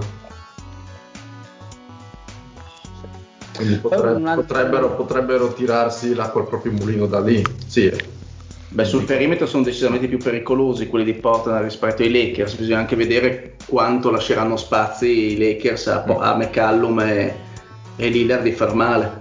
Quello sicuro. Sono curioso di vedere Nurkic contro mm, Anthony Davis io. Ma Ecco, eh, quando si qua. sono scontrati due anni fa, quando Davis era ancora ai Pelicans, Nurkic non ci ha capito nulla. Sì, sì, ha fatto chiaro. proprio una sì, sì. fatica boia ed era Davis di due anni fa comunque, senza LeBron giocando fondamentalmente da solo. Quindi boh, secondo me farà ancora più fatica considerando poi che viene dall'infortunio, considerando poi che l'altro centro è Whiteside che non è un, è un non belligerante ormai in difesa. Beh, una partita contro Memphis era impresentabile nel play-in. Sì, sì, sì, sì. Eh, quindi sì, Cioè, diciamo boh, che- abba- abba- abbastanza sen- cioè, se ne vincono una è perché magari Carmelo ti trova i 40 punti. Beh, proprio stiamo parlando, stiamo parlando di follia in questo caso. Ma sì, è una trollata. Eh, Vai, vai, è vai. Un giocatore di grande talento. Cosa manca? Abbiamo finito quindi. Finito. Eh, abbiamo Possiamo finito. andare a dormire? Torta di riso, direi. Torta di riso finita. Comunque, Vabbè, fa- fa- facciamo un attimo velocemente previsioni del secondo turno, così cosa abbiamo, Sì, cosa non sì, abbiamo dai. per allungare il brodo. Si vede che non un cazzo da fare la mattina. tu, eh. Vabbè, scusa, ma lì è occupatissimo a non laurearsi. Cioè, guarda che non Eh, è guarda, facile. guarda che mi, mi devo concentrare, eh, ci sono i libri che mi dicono apri, provare, deve provare almeno altri 12 sport, Lorenzo, nei prossimi Ma giorni. volete quindi- parlare dello stupore di aver visto Alvin Gentry saltato? Bravo, Eh, sì. bravo Eddie, bravo. No, la mia Scusa, ma perdonami Mario, ma- ma dobb- dobbiamo parlare di un'altra cosa anche, no? Bravo, bravo. Un Eh, saluto allora- anche dal Dile e alla prossima. Uye. Bene, adesso è il vostro momento. Da chi iniziamo? Dal buon ci ha Eddie provato o- quel bastardo di Mario a svicolare.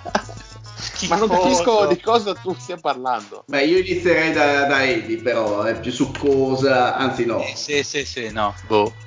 Boh, Ma è- bravo. in realtà era, era nell'aria e, e- e la, la Tante figura- cose sono nell'aria. Tante- soprattutto Forse lo soprattutto dicevi in a- questa stanza.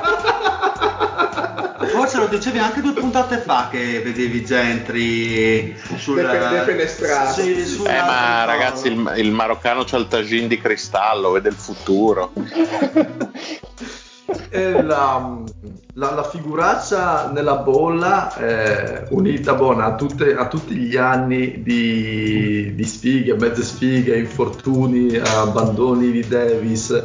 Questo era l'unico, l'unico momento in cui si poteva dare dimostrazione che la squadra potesse andare verso un futuro un attimino più florido, ma eh, la- nella bolla, nonostante partite con eh, squadre che erano vistosamente fiacche, visto che il loro seed se l'erano già agguantato, eh, è andato, è- il gioco dimostrato è stato veramente pessimo, anche al netto di, di un Zion Williamson dosato col contagocce. Eh, non, non ci siamo, non, non, eh, cioè non ci siamo per niente.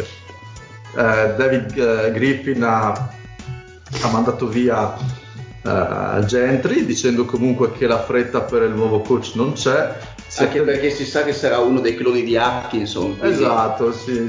i nomi che girano sono sempre gli stessi. Atkinson, Atkinson, Sì, Atkinson. esatto. Qualche Potrebbe- Van Gandhi che tanto gli mettono sempre in mezzo, anche se uno non allena da vent'anni, è sempre in tutte le discussioni. Ma c'è anche Mark Jack. Oh, no, nominare. Ma è uno Jorger, lo butto lì, che anche lui mi sembra. No, a fila, lo vogliamo a fila. C'è, c'è da ringraziare che a New York c'è già approdato Thibodeau. Io sentirmi Thibodeau che mi grida nelle no, avrei mollato completamente la visione delle partite. Eh, Comunque, mollato. mollare, mollare. mollare. Ma leggevo da qualche parte, adesso non, non chiedetemi dove ho questo flash. Già il fatto che oggi. leggevi. No, beh, ma smettila, che io sono un uomo acculturatissimo. Sicuramente era su qualche fumetto, vero? Quello che, quello Ma che leggevo di un- magari di un possibile interesse verso D'Antoni che potrebbe Uh. abbandonare la nave. No, er- era un rumor pessimo, eh, penso che tu l'abbia letto su qualche... sui Cavalieri dello Zodiaco. su, su- su riviste colorate diversamente dal bianco in Italia. Aia, no, adesso io però non ti ho offeso. cioè, Ma, ma il vero D'Antoni vuol fare qualche dichiarazione? Ammettilo che dire- l'Omi che ti ha mandato un messaggio privato. Non smentisco né confermo. Oh zio, ma cosa è questo? Cosa stai pensando? È latte de merda. Cos'è questo prodotto? È una sciolta? Provalo, provalo. Eh, morbo di crono in bottiglia. e ho me l'ha dato il Gabo. Dammi il latte de merda qua. Me l'ha prestato il Gabo un attimo. Niente, visibilmente ubriaci. No, Scene, scene incresciose, scene incresciose. No, fare, a fare dei. Poi Mario, se, se vuoi li muto puoi parlare dei fatti tuoi. Eh. No, no, è che lo zio offre dei prodotti di la fattura. mano sulla mano. Ma è, è tipo crema spagnola? Eh, l'effetto penso sia lo stesso. No, sembra crema di culo. È da bere però questa. Non viene giù, è- è rozza come la merda. Come hai fatto a versarla? Non viene, guarda. Cos'è? Cos'è un liquore? Che roba è? Ma così, così dovrebbe essere. Ma è denso come, come il detersivo per, per il bucato. Com'è? Una merda. Mi è rimasto sulle mani, io non toglierò mai sta roba, guarda qua. Grande. E quindi sto Gentry... e Sembra la questi stipendi... Questo Gentry cosa? Se lo sta bevendo il pub,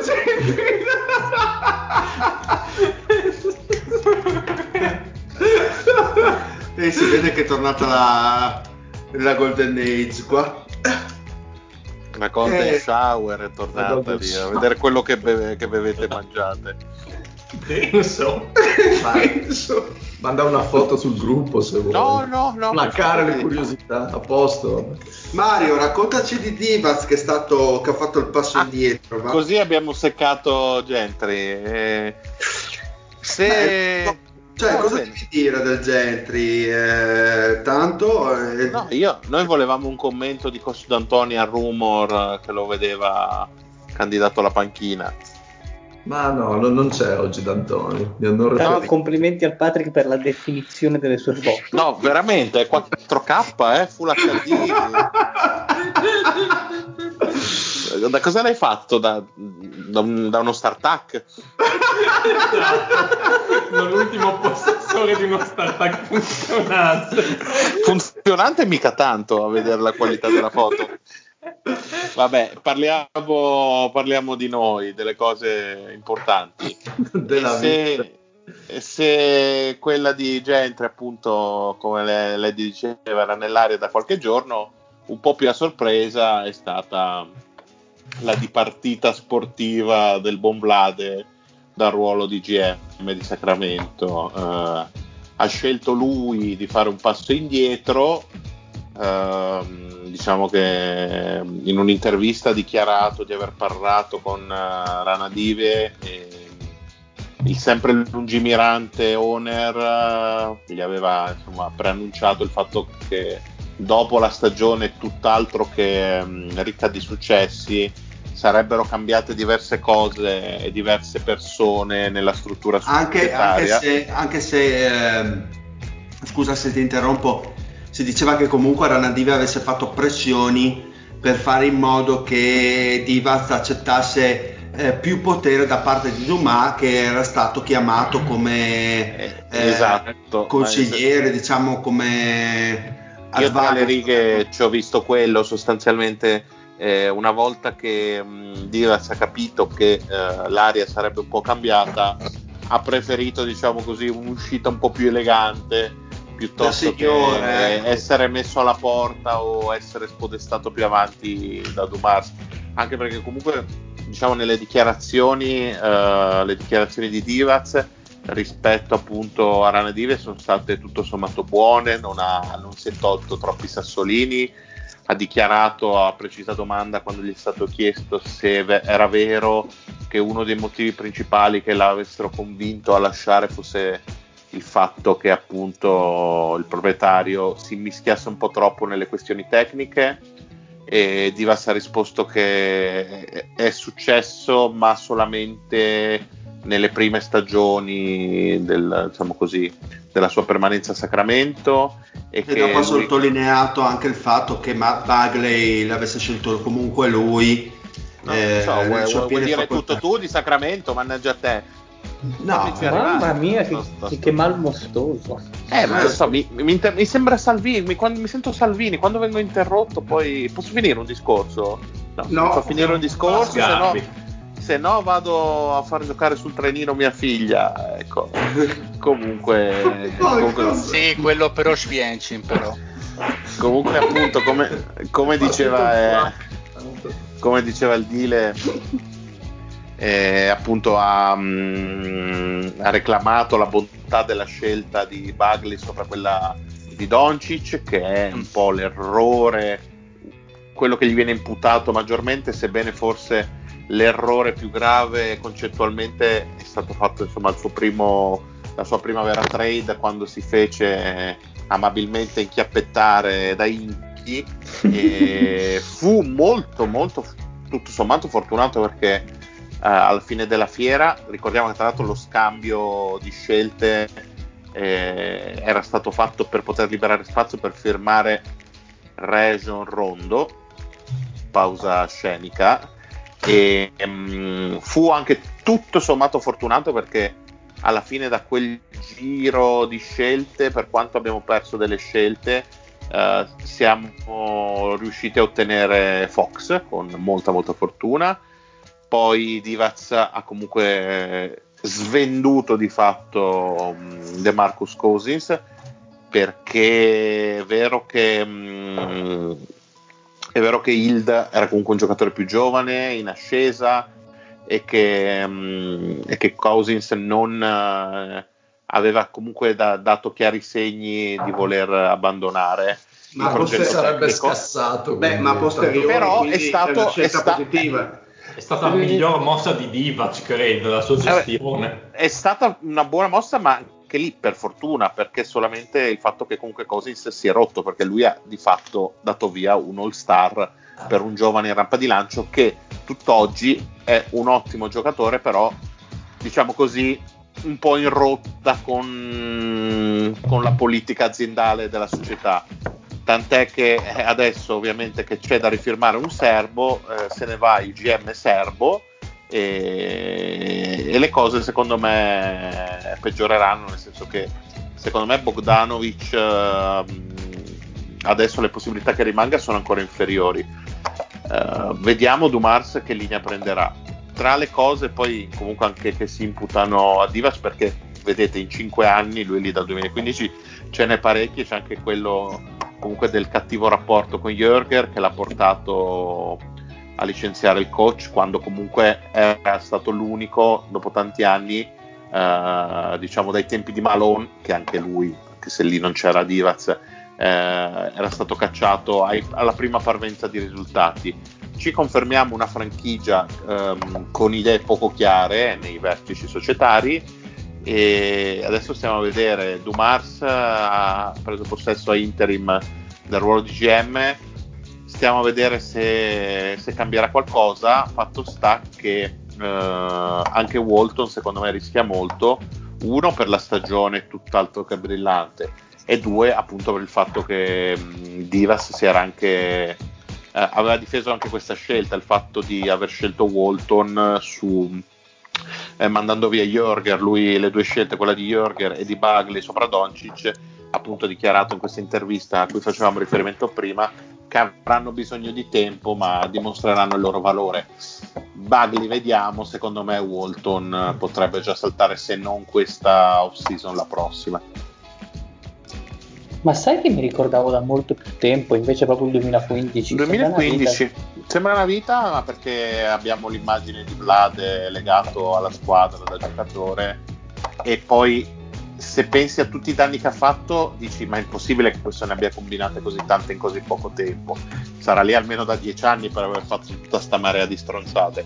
E ringraziamo il cielo che appunto almeno un paio di volte è stato fortunato perché poteva andare veramente molto molto peggio. Mm-hmm. Il fatto è che metti a interim Dumas che eh, eh, l'ultimo periodo di Detroit ha fatto delle è l'ultimo periodo da fa, negli ultimi vent'anni. Sì, Scusate, l'ultimo, l'ultimo qual è l'ultimo? Che nel 2003 anno prima, un anno prima di vincere il titolo, ha fatto una delle più grosse cazzate di sempre. No, ma infatti dicevo negli ultimi vent'anni. Cioè, no, è il deal nell'ultimo eh, periodo. Eh, che a me Joe Smith, Drummond, eh, Monroe mi, mi sanguina ancora il cuore. Sì, beh, ma, ma, anche prima, tutto, eh, anche tutto prima. il cap libero usato per Villanueva e Ben Gordon fa ancora più. Eh, mamma mia, ragazzi, e stiamo parlando appunto di 15 anni fa. 17 anni Eh, fa. sì. No, credo, credo sia 2011 Ben Gordon, perché mi Ah, sa che beh, nel beh, 2010 hanno fatto la- lo sfidone Chicago-Boston. eh, Hai ragione, sì, sì. Comunque stiamo parlando già di un altro basket e già all'epoca, diciamo così, era poco lungimirante. Sì, Adesso ho un po' paura perché comunque c'è da, da rinnovare Bogdanovic e credo andrà malissimo. Eh, tra un paio di stagioni saranno da dare i soldi a Bogdanovic, cioè dovrebbe entrare il contratto anche a, a Fox. Io ho paura di come verranno gestiti, gestiti adesso il mercato e ho paura che Dumas faccia lo stesso errore che fece Divac appena arrivato, ovvero sia quello di voler da subito strafare e provare a rifondare la squadra senza magari eh, affidarsi mh, a degli step progressivi.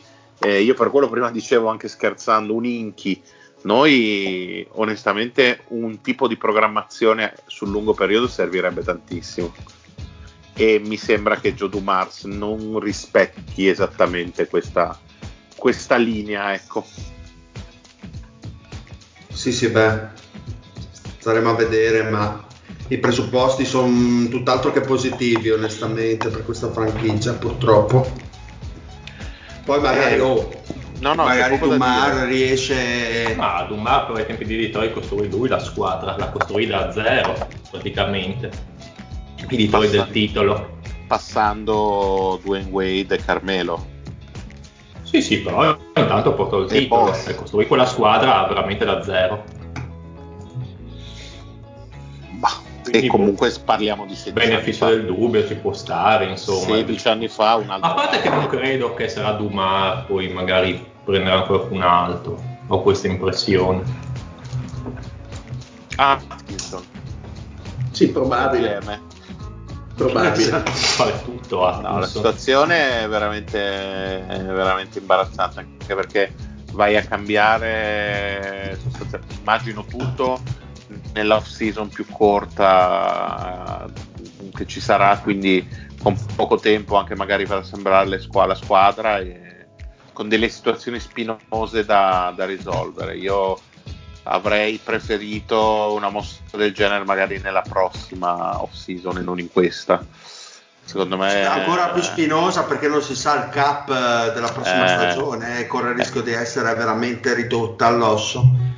Visto Queste- questo, Oh, diciamo, questo mercato, questa sessione sarà veramente, veramente complicata per tutti e presentarsi con un GM nuovo e comunque senza queste grandi idee di base che negli ultimi anni non ha sostanzialmente dimostrato niente, anzi mi preoccupa parecchio. Avete qualcos'altro da dire eh, riguardo questo cambio? Che No, son finiti nella- so- non so se sono finiti nella padella, dalla padella nella brace o dalla brace alla padella. Comunque sono Secondo me pe- sono finiti dalla braccia alla brace. Cioè, Ah, ok. Comunque sono con le pezze al culo come in ogni caso. Sì, sì, ma guarda, mi aspetto Fox scambiato tra due anni per, Per tozzo di stacchi pane. che ritorna a giocare. No, no, per Corver, tanto tra due anni quanti era? Corver 42, un tiratore fa sempre comodo. Perché no, perché no? O boh, magari Rondo si chiude il cerchio. Grande no? Staremo a vedere. Sì, esatto. Intanto Miami eh, in vantaggio nell'intervallo di 4 punti su Indiana. Io però ho una domanda per voi, voi soprattutto zona Udine e dintorni. Ma mh, siete riusciti a bere quella merda che il Pat ha fotografato? Sì, Sì. Sì, sì. Non, non non- c'è molta convinzione. No, qua non, qua non si spreca niente, sappiatelo. So- Eh, è un liquore amabile, eh, dalla dalle fattezze non proprio limpide. Diciamo che esteticamente non si lascia Esteticamente guardare. lascia- esatto, lascia- Distillato dal buccio del culo. però, È come dai, do- come, come il brutto ma buono. Esatto, bravo, però Sa il brutto ma buono. Non è un dolce. È un biscotto. Eh, esatto. Vediamo un Brutti ma buoni, sono dei biscotti. sì, ci sei. So Pat. che tu sei un fan. No, Pat, ripigliati. Esatto. Esatto, So che da grande esteta tu sei No, fan del è, bello. no, è che pensavo che Lorenzo parlasse di se stesso, brutto ma buono. Noti con il nome anche di mandorlati di San Clemente, sono dei dolci tipici di Prato, quindi sarà roba che viene dalla Cina. Ah, ma Prato, Ah, Prato non Prato. esiste nella mia geografia, sei pazzo.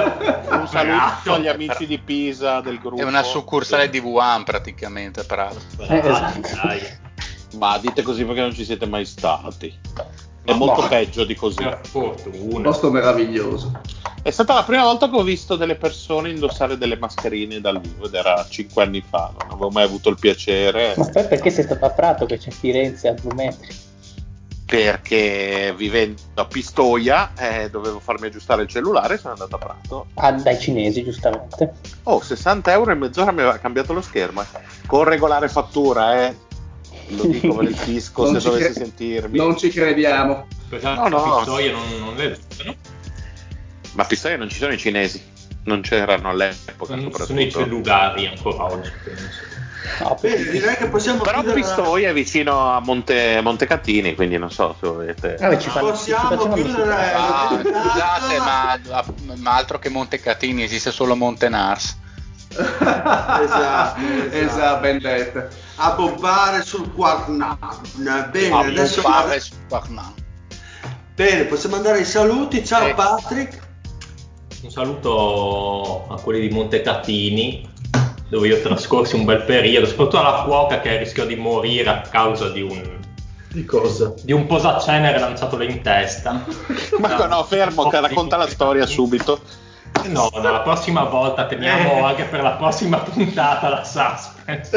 No, no, no, dai, non puoi farci passare una settimana così. Eh, buono, è così, ma è viva comunque, vi rassicuro. Io direi E, e sarà ospite in puntata la settimana prossima, confermi? Sì, perché Direi. abbiamo un posacenere che ci Che ci resta avanza. Possiamo sempre usarlo. Un saluto a Leddy. Ciao a tutti. Un saluto allo zio. Ma quanto forte è Lady? Dove sta giocando, Sto lei? giocando a Quake. Sempre a Quake sta giocando. Lui gioca sempre- A una certa ora scatta il Quake.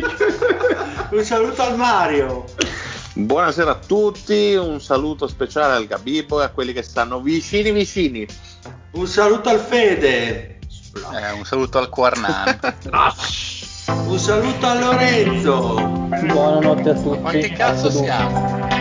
È tantissimo. Troppi, Eh, troppi. oggi formazione, informazione, informazione completa. Formazione Esatto, per i playoff, sempre al top.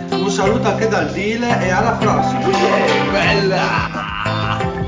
Mamma mia, che bello lui è che ha fatto il maroccano.